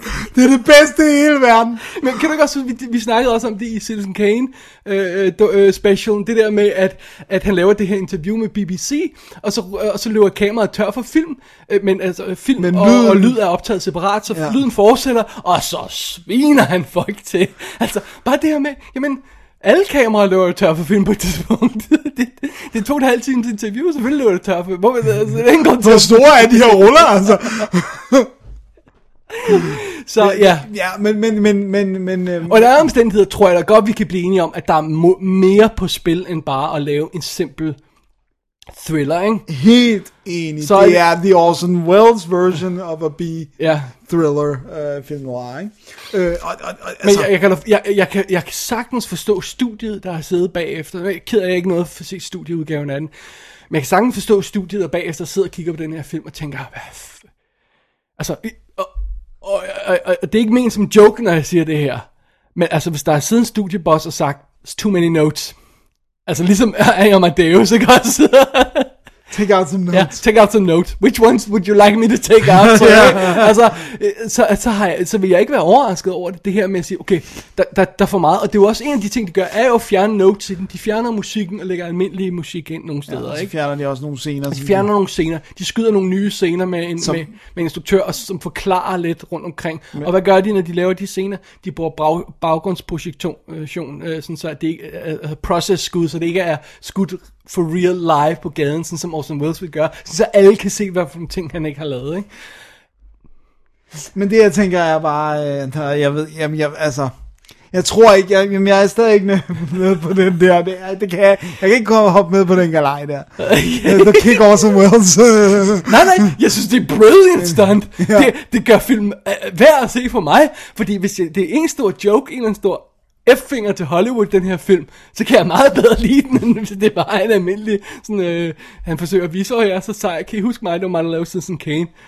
Ja, men jeg tror også det der med at I huske mig, han har jo stadigvæk, et er, han har jo stadigvæk fortsat med at instruere film efter Citizen Kane, men han er også med i andres, Ja. så det var jo ikke sådan, så folk fuldstændig havde glemt, hvem Orson Welles var endnu. Altså, det det, er kommer svært, det senere. er svært for os at vurdere, 100%. hvor meget han var op i tiden. Og, og det var også noget med, at han, han ofte, i hvert fald sine unge dage, blev set med en masse berømte chicks, ikke også? Jo, altså, han, sådan, var, han, var han kom play, playboy-type, ja, ja. ikke? Ja, og han var i alle sladderbladene hele Right, tiden. så- og, og det ved jeg ikke, om han er på nuværende tidspunkt, og han er glædet ud af det. Altså, han er jo ikke den der charmerende Unge. unge dapper Slanke. gentleman mere, vel? Fyr. Så, så, jeg ved, jeg ved ikke, jeg har, jeg har ikke fornemmelse af det reelt. Nej, hvor han er i Nej, medie, det må jeg- det må jeg- det så at sige. Uh, nej, det, det, uh, jeg ved Men jeg synes, det mest damning evidence for den her teori, jeg har, ikke? eller jeg ved ikke, om det er min, jeg ved ikke, om der er andre, der også har tænkt det, det er der sikkert. det er din, vi siger det er din. Øhm, det er det der med, at han rejser væk. Det synes jeg er så... For han, han har jo rejst væk før. Ikke? Han har jo rejst væk fra, fra, fra, øh, hvad hedder det, fra Magnificent Ambersons. Han har Og så komme tilbage, og så Ja, er og bare voldtaget. Han, har, jo- han ved jo, hvad der sker, når han rejser væk. De sagde til ham, vil du ikke nok lade være sød ved at, at, at gå ind i klipperummet? Sådan, apparently. Så siger han, sure thing. Og så rejser han, really? Awesome Wells? Sure thing. Og så rejser han. Ja. That seems odd to me. Ja. Jamen, jeg synes, det er vildt underligt, det der, men, men, men, jeg, men jeg, jeg tænker også, jeg ved ikke, måske er det bare hans måde at sige, nu har jeg givet jer den perfekte film, og hvis I så vælger at ødelægge den, Men, men det, jeg synes er påfaldende, er, at historien går på, at han, han sætter sig ned og ser studiekottet, og så går han hjem og skriver et 58-siders memo om, hvordan filmen skal rettes, uden at have lavet nogle notes, mens han skrev filmen, mens han så filmen. ja. Virker det realistisk på dig? Men hvordan skulle han ellers, fordi memoet giver jo mening. Exactly. Men hvordan, hvordan tænker, hvad er det så, du tænker, han har gjort? Tror du ikke, han har set den før? Tror du ikke, han har været fuld... Be- altså, det, nej, altså, nu, nu forstår jeg ikke at få gang i en conspiracy theory. Jeg sidder bare og siger, den der historie om, at han, han går ind, ser studieversionen, og skal ud og skrive 58 siders memo, om at de har ødelagt hans værk. That seems odd to me. Tror du, han har set mere end en gang, eller hvad? Eller også har han været klar sagt, okay, de kommer til at klippe den scene, de kommer til at klippe den scene, de kommer til at fjerne musikken, fordi den irriterer dem, og så Men kommer det de er til at jo, lægge credits over. du læst memoet, nogle gange er det jo, altså, minuscule things. Og det er 58 sider minuscule things, som han har husket efter. Okay, han er brilliant. M- ja, maybe vi, he did it. Ja, fordi vi snakker også en dreng, der begy- en mand, der begyndte at trykke sin egen avis, da han var 10 eller sådan noget. Right. Altså, men, som, okay, måske, maybe he did it, men det, jeg synes bare, det, det er sådan... det er påfaldende. det er en påfaldende historie. Ja. Der, er sådan, der, er så, der er så mange ting i det her, der er påfaldende. Men det er fordi, han er, jeg tænker bare, at han er så meget inde i, hvordan den film skal klippes, og skal se ud, fordi han selv sidder med Right, det. men det han kommenterer er også, hvordan den er ændret. Og Ja. ja. presumably har han kun set det en gang. Og det, det, det, Men, det men jeg tænker bare det der med, at han kan huske sin egen. Maybe, maybe. Men, men, men, men, øh, men uanset hvad, Ja. uanset hvad der har været grunden, så kan vi vel blive enige om, at det er forfærdeligt trist, at han aldrig rigtig fik lov til at lave en helt almindelig spillefilm i Hollywood igen. Ikke? Jeg er ikke helt der endnu. Okay, Fordi det, jeg gerne vil have, det er, at vi lige snakker lidt om slutningen af den her film. okay. Yes. Fordi det, der sker jo, er jo det her, vi har den her anelse klodset scene, som hedder, vi skal optage Quinlan på bånd. Ja. Som er, igen er det her selvrefererende, vi laver film, og nu skal vi optage nogen med lyd og sådan noget. Hvordan optager, opdager han, han bliver optaget på lyd? Det gør han ved, at lyden Nej. er ude af synk. Er der ekko? Ja, der, er- der, lyden er ude af synk, netop det der med, at, at han siger en ting, og så kommer det for sent i mikrofonen. Altså, det er sådan, han opdager det, ikke? Ja. Øh, og, så, og, så, og så ryger han i... Øh, og så har vi den her ikke specielt subtle, men fantastisk replik, som, som Ta- Tana kommer til ham med, altså den der cigøjner øh, tøs, han er forelsket i, siger til ham, your future's all used up. Ja. Jeg kan ikke spå dig i kortene, fordi your future's all used up. Er det Orson, han snakker til, hun snakker til, eller er det, er det Quinlan? Fordi det kunne lige så godt være Orson. Det kunne godt være over sådan, ikke? Ikke? Og Marlene Dietrich var en af hans bedste venner i virkeligheden. Så det der med, at det er hende, der siger ja. Til ham, your future's all used up. Og det er også scenen, når han så dør, han bliver skudt. He was some sort of man. Ja, he was some kind of a man, ikke? Ja. Altså, uh, what does it matter what you say about people, ikke? Uh, underforstået, hvis bare Citizen Kane lever videre, og alle elsker den, så går det nok, at uh, Orson Welles, han er et misforstået, eller alle hader ham og sådan noget. Hvis bare Citizen Kane lever, eller sådan noget, ikke? Altså, he was some kind of a man, some kind of a man, ikke? Var han Ja. Undervejs. Altså, det er sådan, sådan en casual måde at affeje, at han ikke får den rigtige eftermæle på, ikke? Mm. Og, og, og det der med, at han, at han selv kommer det på film, og, og, og scenerne handler om ham, altså Orson Welles spiller rollen, som alle de her folk kommenterer på. Ja. Like, he was some kind of a man, you don't have a future, bla bla bla. Orson Welles spiller den rolle, så kommer han jo foran Ja, han Foran er den, der udråber sig selv færdig. Ja, ikke også? Og så, Men- og så laver han aldrig en Hollywood-film mere. Men han bliver jo ved med at prøve at lave film. Jeg vil prøve at lave film, ja. Men det her med, at han sådan virker som om... han- Virker det ikke som et farvel, det her? Altså, Sådan det er lidt af det her. opgivende. Ja. Og det har i hvert fald snart af det, det må man sige. Ja, ja, ja, men det er også det, der, der for mig gør den. Og det er også derfor, jeg, jeg føler, at hvis man hægter det på den der tolkning om, at det er hans store farvel, det er hans store F-off til Hollywood, så giver det lidt mere... Så falder det hele sådan på plads. Så, så, så, så giver det mere mening. Ja. at, at, at det er, og så giver det også mere mening den måde, at det er sneget ind på os, mm. at det her det er Quinlands historie, for det ved vi jo ikke fra start. Nej.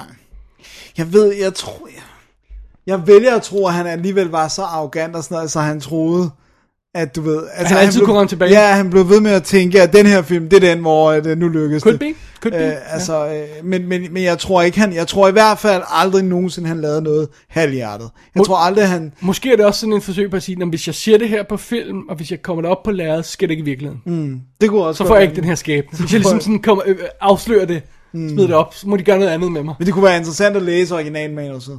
Øh, Ja. ja. Og se sådan ligesom... Jeg ved ikke, hvor meget hvor meget af af det- det er der, ikke? Og hvordan er... Altså, fordi at selvfølgelig er der jo det med, at, at Quinlan-karakteren er korrupt, fordi originalbogen hedder jo også Badge of Evil, altså som Ja. ja. i korrupt betjent, ikke? Men der er det jo bare tydeligvis den anden karakter, altså Charlton Heston-karakteren, som, som nok er hovedpersonen, ikke?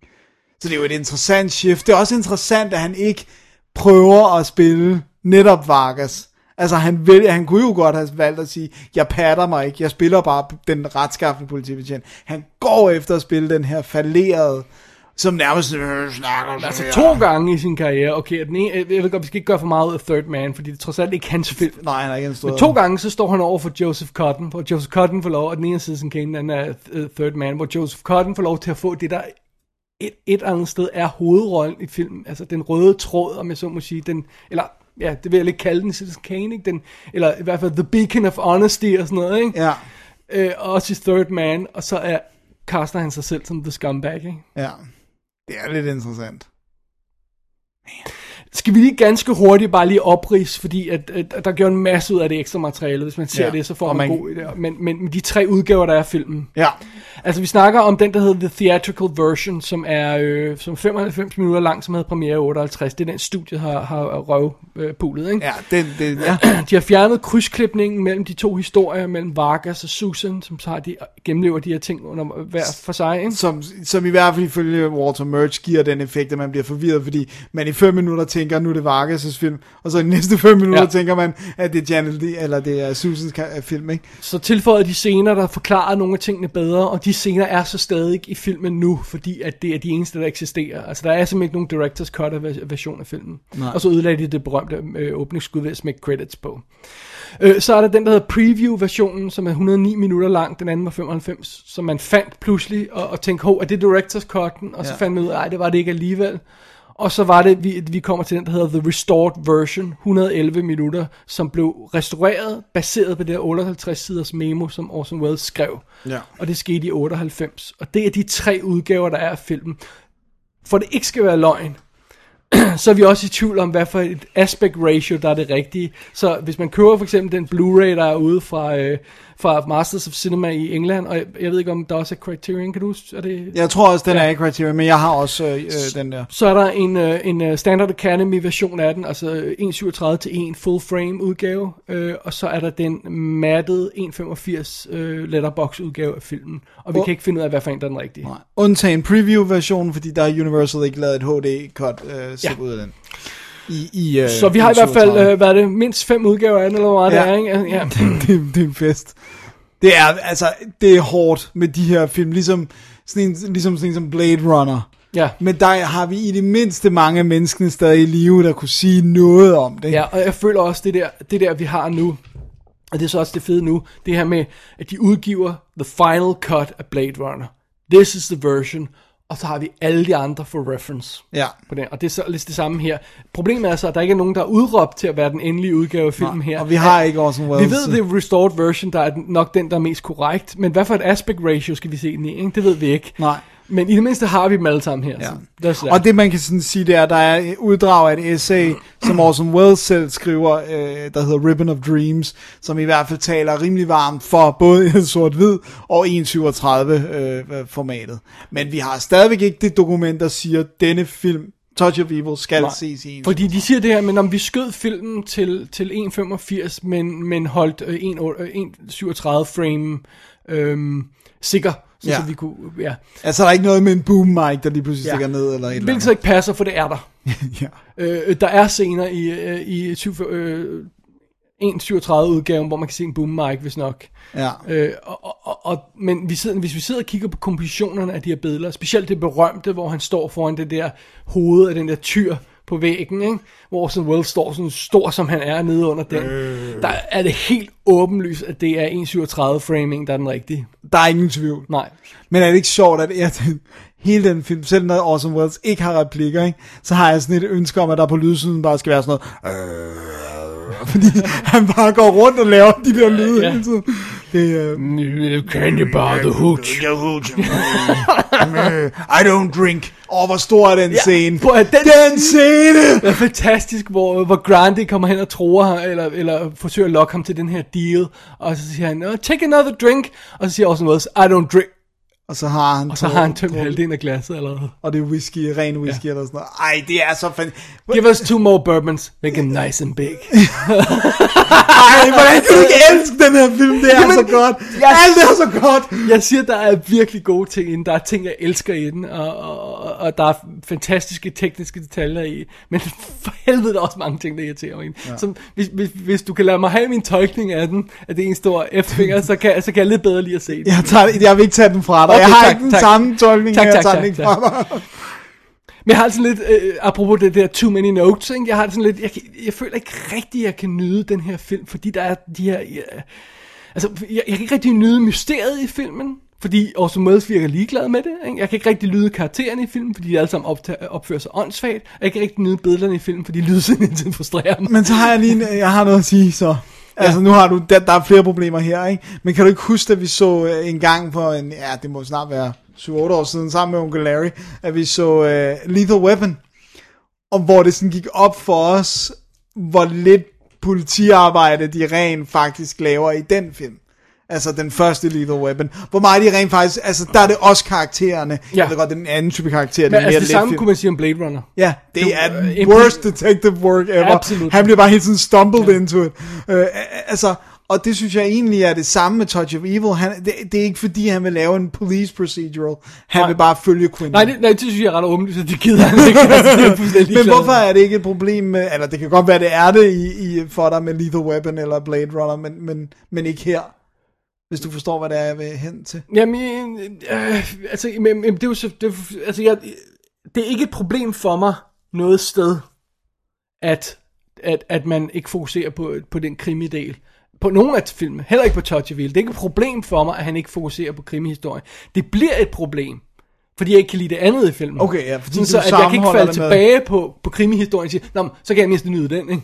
Fordi den er der ikke. Nej, der er bare larm og ingen og, og, vi, og, vi, og vi får ikke afsløret, hvad morderen er, eller måske får vi, eller også ikke. I don't, who cares, ikke? La la la, uh, it's all good. Uh, what does it matter what you say about people? The end. Men så har jeg en anden, jeg har en anden på, jeg har noget, der kan twiste den lidt måske. Okay, go for it. Måske er den sag, der skal opklares i filmen, ikke Sanchez-mordet, eller altså om Sanchez har begået et mord, det er Quinlan, af, af, af det faktum, at han er en betjent, der planter beviser, for det får vi opklaret. Ja. Vi får specifikt opklaret, han plantede øksen ved et drab, han, han plantede sådan, og han fortæller, hvordan han gør det, og sådan noget. Måske det er den sag, som hele filmen drejer om. Og det, han Ja. bliver found guilty, så at sige, til Jeg sidst. ved, om man kunne have fået, fået mere ud af sagen om konen.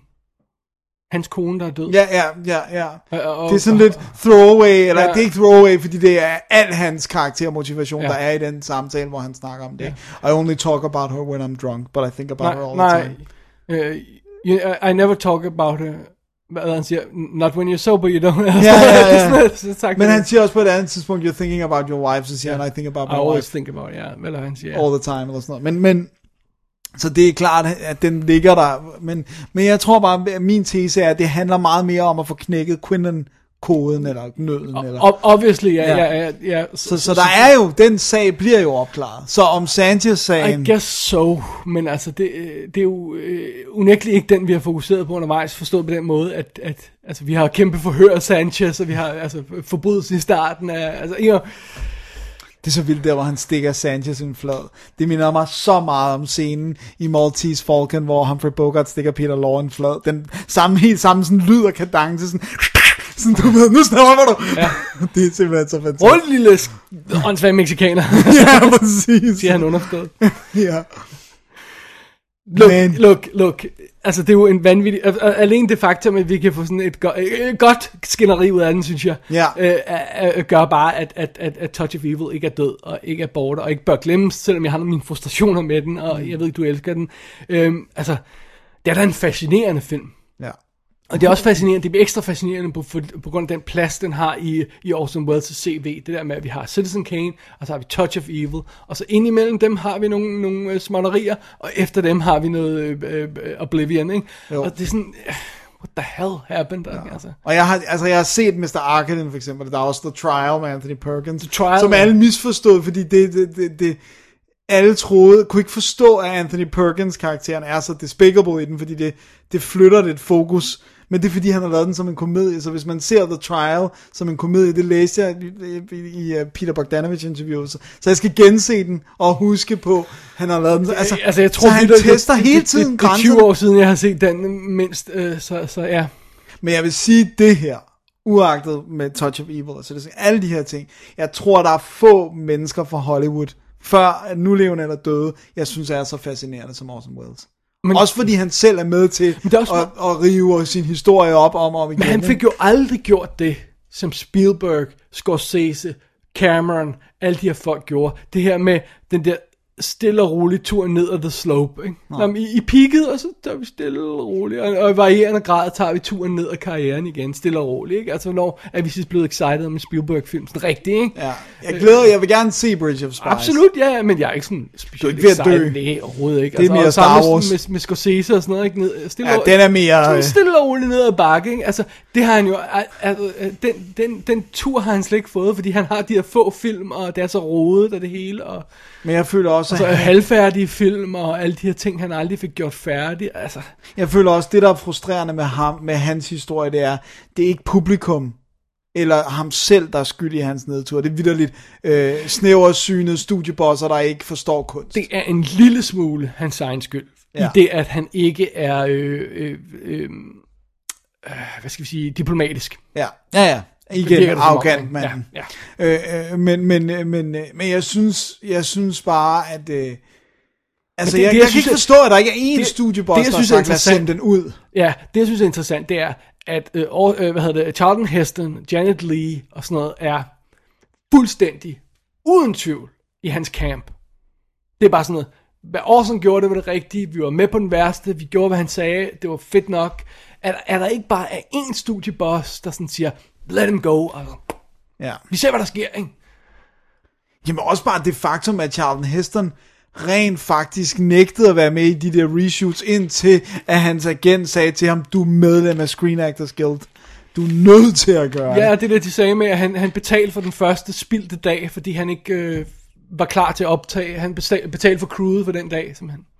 Og også bare det der med, at han sådan, der, der er også brevkorrespondence mellem ham og Orson, hvor han ligesom undskylder, men hvor Orson bare bliver ved med at sige, nu bliver du nødt til at sætte foden ned, og, bla, bla, altså, og hvor man virkelig fornemmer, at det var det, han gerne ville. Det må være, altså, jeg fatter ikke, der ikke er bare én studieboss der, der har sagt, okay, ud med den film. Det er Orson Welles. Men, altså, men det er sjovt, fordi nu om dagen, mm. hvorfor bliver øh, Woody Allen ved med at lave film? Ja. Ja. Well, det er fordi, de ved, hver femte film måske er sådan en, der får Oscars og, og bliver populær, ikke? Og de er ikke særlig dyre, og de bliver bare ved med at spytte dem ud, og han øh, der, øh, laver ikke nogen øh, trouble. Øh, andet Nej, end han holder budgetterne. Ja, han holder budgetter, og det er bare sådan noget, jeg prøver at høre, vi bliver bare ved med at sende en steady paycheck til ham øh, og betale for de her film, fordi eventually så får vi de her øh, katalogfilm, som er fine nok, og så får vi de her mesterværker, som er endnu bedre, og vi får Oscars, og det er alt sammen prestige, og det ser fint ud. Just let him go. Ja. Men, men Orson Welles er ikke i den position, fordi han er meget mere ude på kanten, ikke? Jo. Men hans film var stadigvæk ikke dyre som sådan. Altså, Det, det har jeg ingen fornemmelse af, må jeg tilstå. Men, men, men, men, men, han holdt sig i hvert fald til de budgetter, han blev Touch givet. Evil, øh, hvad var det, de snakker om? Jeg tror, det var 900.000 dollars, var det, eller millioner eller sådan noget. Ja, det var det omkring. Ja. Og det, netop det der med, at, han, at den første dags arbejde, der sørgede han for, at de var to dage ahead of schedule. Ja, ikke? Så, altså, så på den måde er han jo ikke dyr for studiet. Nej, Altså, men han, han, han er måske too much trouble. jeg tror virkelig, det er, altså for mig, det, og jeg ved, jeg er biased og sådan men det er, han er virkelig et prime example på misforstået geni. Altså, det er han. Ja. Og lavet ting, der var før, altså før sin tid, og som folk bare ikke fattede. Fordi Ja. folk er dumme. Bare se på Citizen Kane. Altså, Ja. vi har, den har vi snakket til døde, men altså lad os Ja, bare se, lad os bare se den se igen og igen og se den igen. Det er en 25-årig mand, der laver den film. Ja, det gør ondt. Eller det, jeg ved ikke, om det gør ondt, men det er det. Det smadrer ens ego lidt, når man selv har prøvet at lave ting, ikke? Det ved jeg ikke, jeg synes bare, det er awesome. Ja. altså, det, er, godt- det er godt at have noget at sigte mod toppen på. Ja, men vi er ikke 25 mere, nogen os. That's true. On that note, Dennis. Ja. Har du mere, du vil have med til uh, Touch of Evil her? Nej, jeg ved ikke, ja, om vi har, jo, ved du, jeg ved da ikke, skal vi ikke bare lige sige, hvordan den stod og sådan noget? Øhm, Eller, og ekstra materiale? og jo, lad os, bare, lad os bare lige til det med. Altså, det vi har her foran os, det er uh, Eureka's uh, uh, Masters of Cinema udgave fra England. Og, uh, og den har to Blu-ray'er i sig, og den indeholder uh, de før omtalte udgaver af filmen. De har tre forskellige versioner uh, Og- og i to forskellige formater og alt det her. Så har den fire kommentarspor på. Ja. Og jeg nåede at høre tre af dem, og det er, øh, de to første er næsten identiske, og siger næsten det samme, som øh, featuretterne gør. Ja. Så der kan man se enten, jeg vil næsten anbefale, at man lytter til kommentarspor 2, som er øh, Rick Schindlin, som er ham, der større, sørgede for restaurationen af Touch of Evil. Hvis man hører kommentarspor 2, hvor han snakker alene, så får man næsten alle historierne, som er på kommentarspor 1, og man får alle historierne, som er i featuretterne. Men man får ikke... Uh, Det man ikke får, det er, at man får ikke lov til at lytte på Charlton Heston og Jan Lee, der sidder og snakker om deres, øh, enten på kamera i featuretterne, eller øh, på mikrofon i kommentarspor 1. Så hvis man har lyst til at høre dem, ja. som er vildt søde at høre på, Og virkelig glad for Orson ja, så kan man gøre det, men så får man altså bare lidt det samme igen. Ja.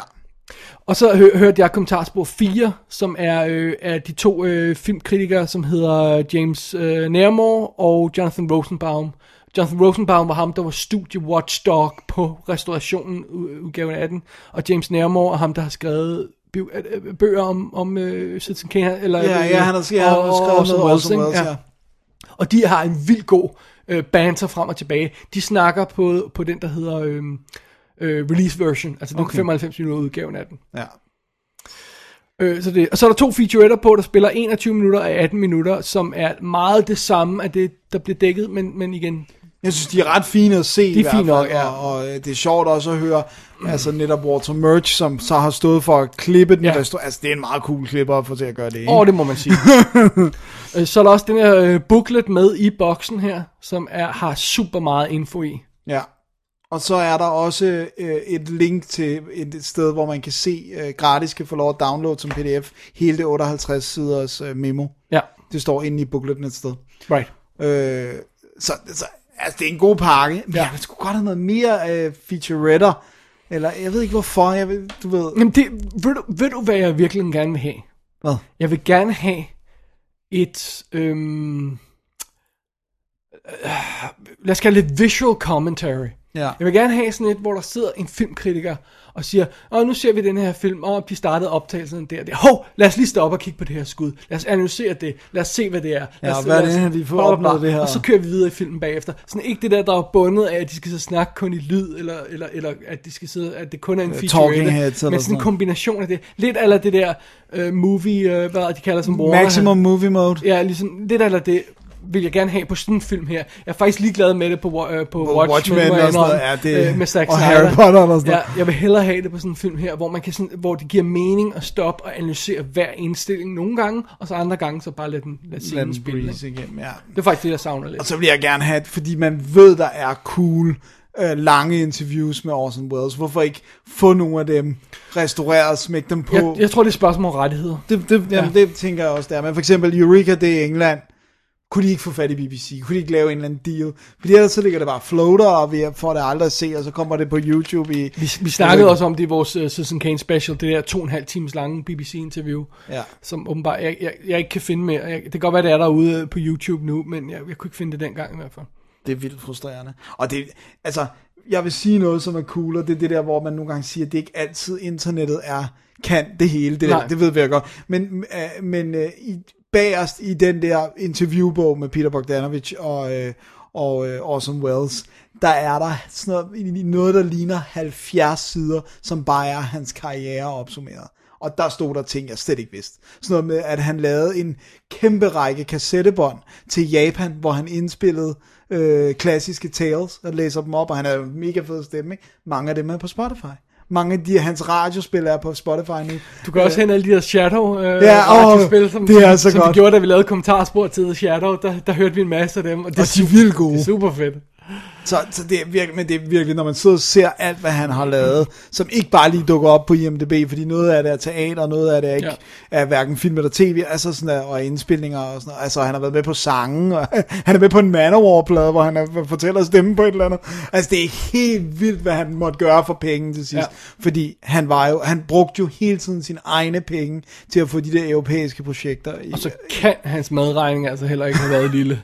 Fordi han spiser godt, og han spiser meget. han spiste sin egen vægt to gange om dagen, og sådan noget. Det ser sådan ud. Ja, han, han er stor. Altså, hvis man ser for sådan en F for fake, hvor man, man, han er på kamera, altså med sådan en pseudo-dokumentar jo nærmest, ikke? hvor han render rundt, der er han stor. Kæft, han er stor. Og der er også nogle af de der sidste billeder, der er af ham, hvor han bare, altså hvor han jo ikke kan komme op af en stol. Han er nødt til at blive hjulpet op. Men det, er, det gør så ondt, hver gang vi snakker ham. Så får jeg virkelig et stik i hjertet, fordi at der er sgu ikke nogen som ham. No. Oh well. Oh well, touch of evil. Danny, skal vi lukke ned for Touch of Evil? Lad os gøre det. Tror du, det var en god beslutning at lave den som 2000? Anmeldelse 2000? Det tror jeg, jeg tror det. Jeg håber, at det bliver spændende. Nej. Jeg, jeg er lidt for, eller det var lidt ærgerligt, at du endte med ikke at kunne lide den. Men, Ja, øh, men, sorry, men, men, men Nej, det kan du må ikke. heller ikke misforstå på den måde, fordi det, jeg tror, jeg har indikeret, at det også er et mesterværk. Ja. Måske bare lidt frustrerende fra min side af. Ja, og det kan man jo også sige, ikke 100% er nødvendigvis af hans skyld, fordi vi har ikke et director's cut, vi har den der restored version. Ja. Så, Who knows? Who knows? Alrighty. Alrighty. Lad os uh, lukke ned for denne gang, Dennis, og så kaste et blik mod, hvad vi skal snakke om i næste uge, når vi starter på de næste 2000 anmeldelser. Oh yeah. So, turns out Quinlan was right after all. Isn't somebody going to come and take him away? Yeah, in just a few minutes. You really liked him, didn't you? The cop did. The one who killed him. He loved him. Well, Hank was a great detective, all right. And a lousy cop. Is that all you have to say for him? He was some kind of a man. What does it matter what you say about people? Jamen Dennis, så nåede vi det.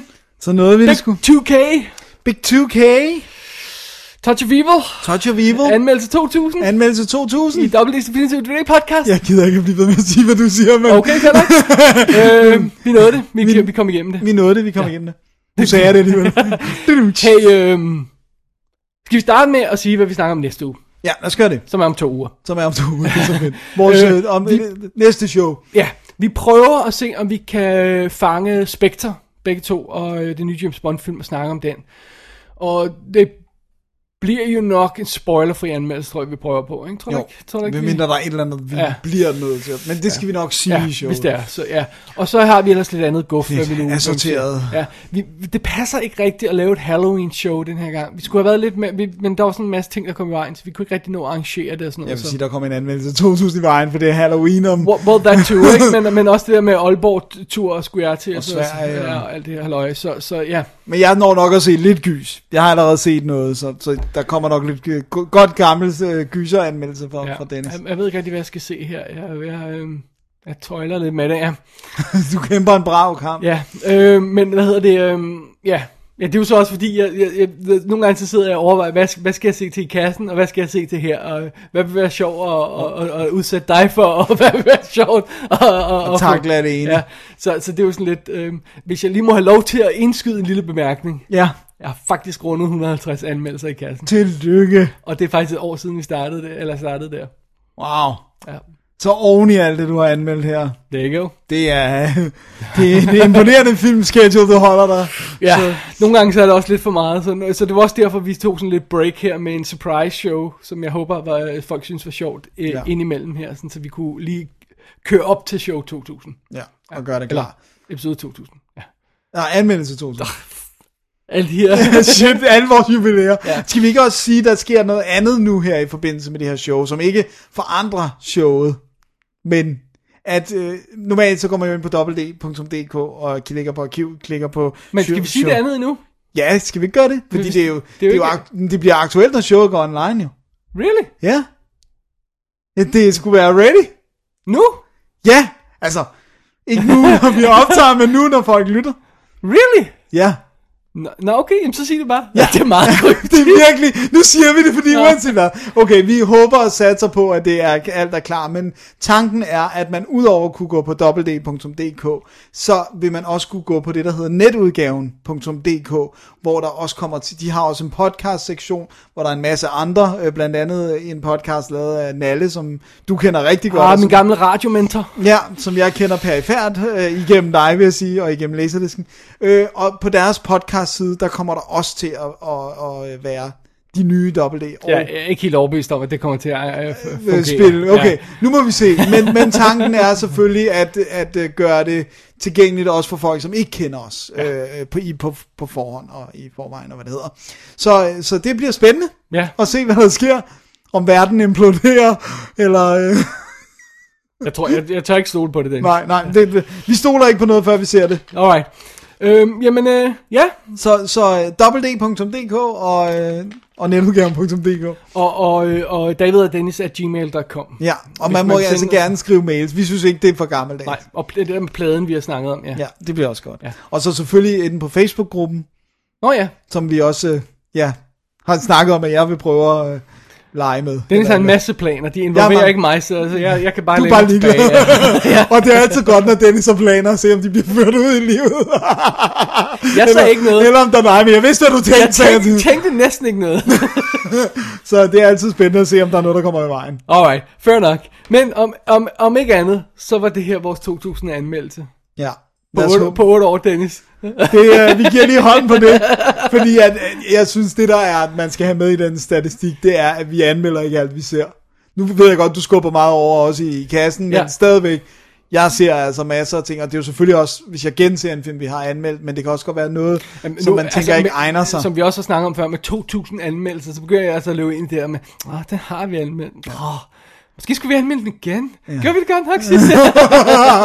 men det er også, vi løber vel også ind i den der med, at, øh, at, at vi selvfølgelig ikke hiver så meget, hvis vi skal være ærlige, fattige europæiske film, øh, hvis de ikke er lavet af Luc Besson, eller eksplosioner, eller et eller andet. Så, øh, men, øh, men ja, Ja. Det, det, det, det kunne godt være, at vi kunne udvide vores felt lidt der. Men, øh, nej, men, men det skal også være noget, vi har lyst til at se, jo. Ja. Så, øh, Alright, fair nok. Nok sniksnak, Dennis. Nok Jeg sniksnak. tror, vi har udsat lytterne for nok sniksnak i dag. ja, lad, lad os sige, at mit navn er Dennis Rosenfeldt. Jeg hedder David Bjerre. Det her, det er WD's Definitive DVD podcast. Vi sagde en masse ting om Touch of Evil, og, og i næste show siger vi noget om en masse andre film. Yes. Rigtig god fornøjelse med showet her, og med Touch of Evil, hvis man genser. I alle fem udgaver. Og, og, er. og, og tak for støtten så far. Ja, tusind tak for, at I er med os. Det er skønt. Og nu, Dennis, vi slutter showet, og jeg vil bare lige pointere, stadig ingen kage for Jannik. Det er ikke, der er ikke Den er kommet ikke nogen kage, den er der er ikke leveret, den er ikke, der er ikke kommet noget kage. Nej. Måske til afs- øh, episode, eller anmeldelse 3000. Ja, vi er kun okay. let skuffet. Kun lidt. Tak for i dag. Tak for i dag. Double D's Definitive DVD podcast.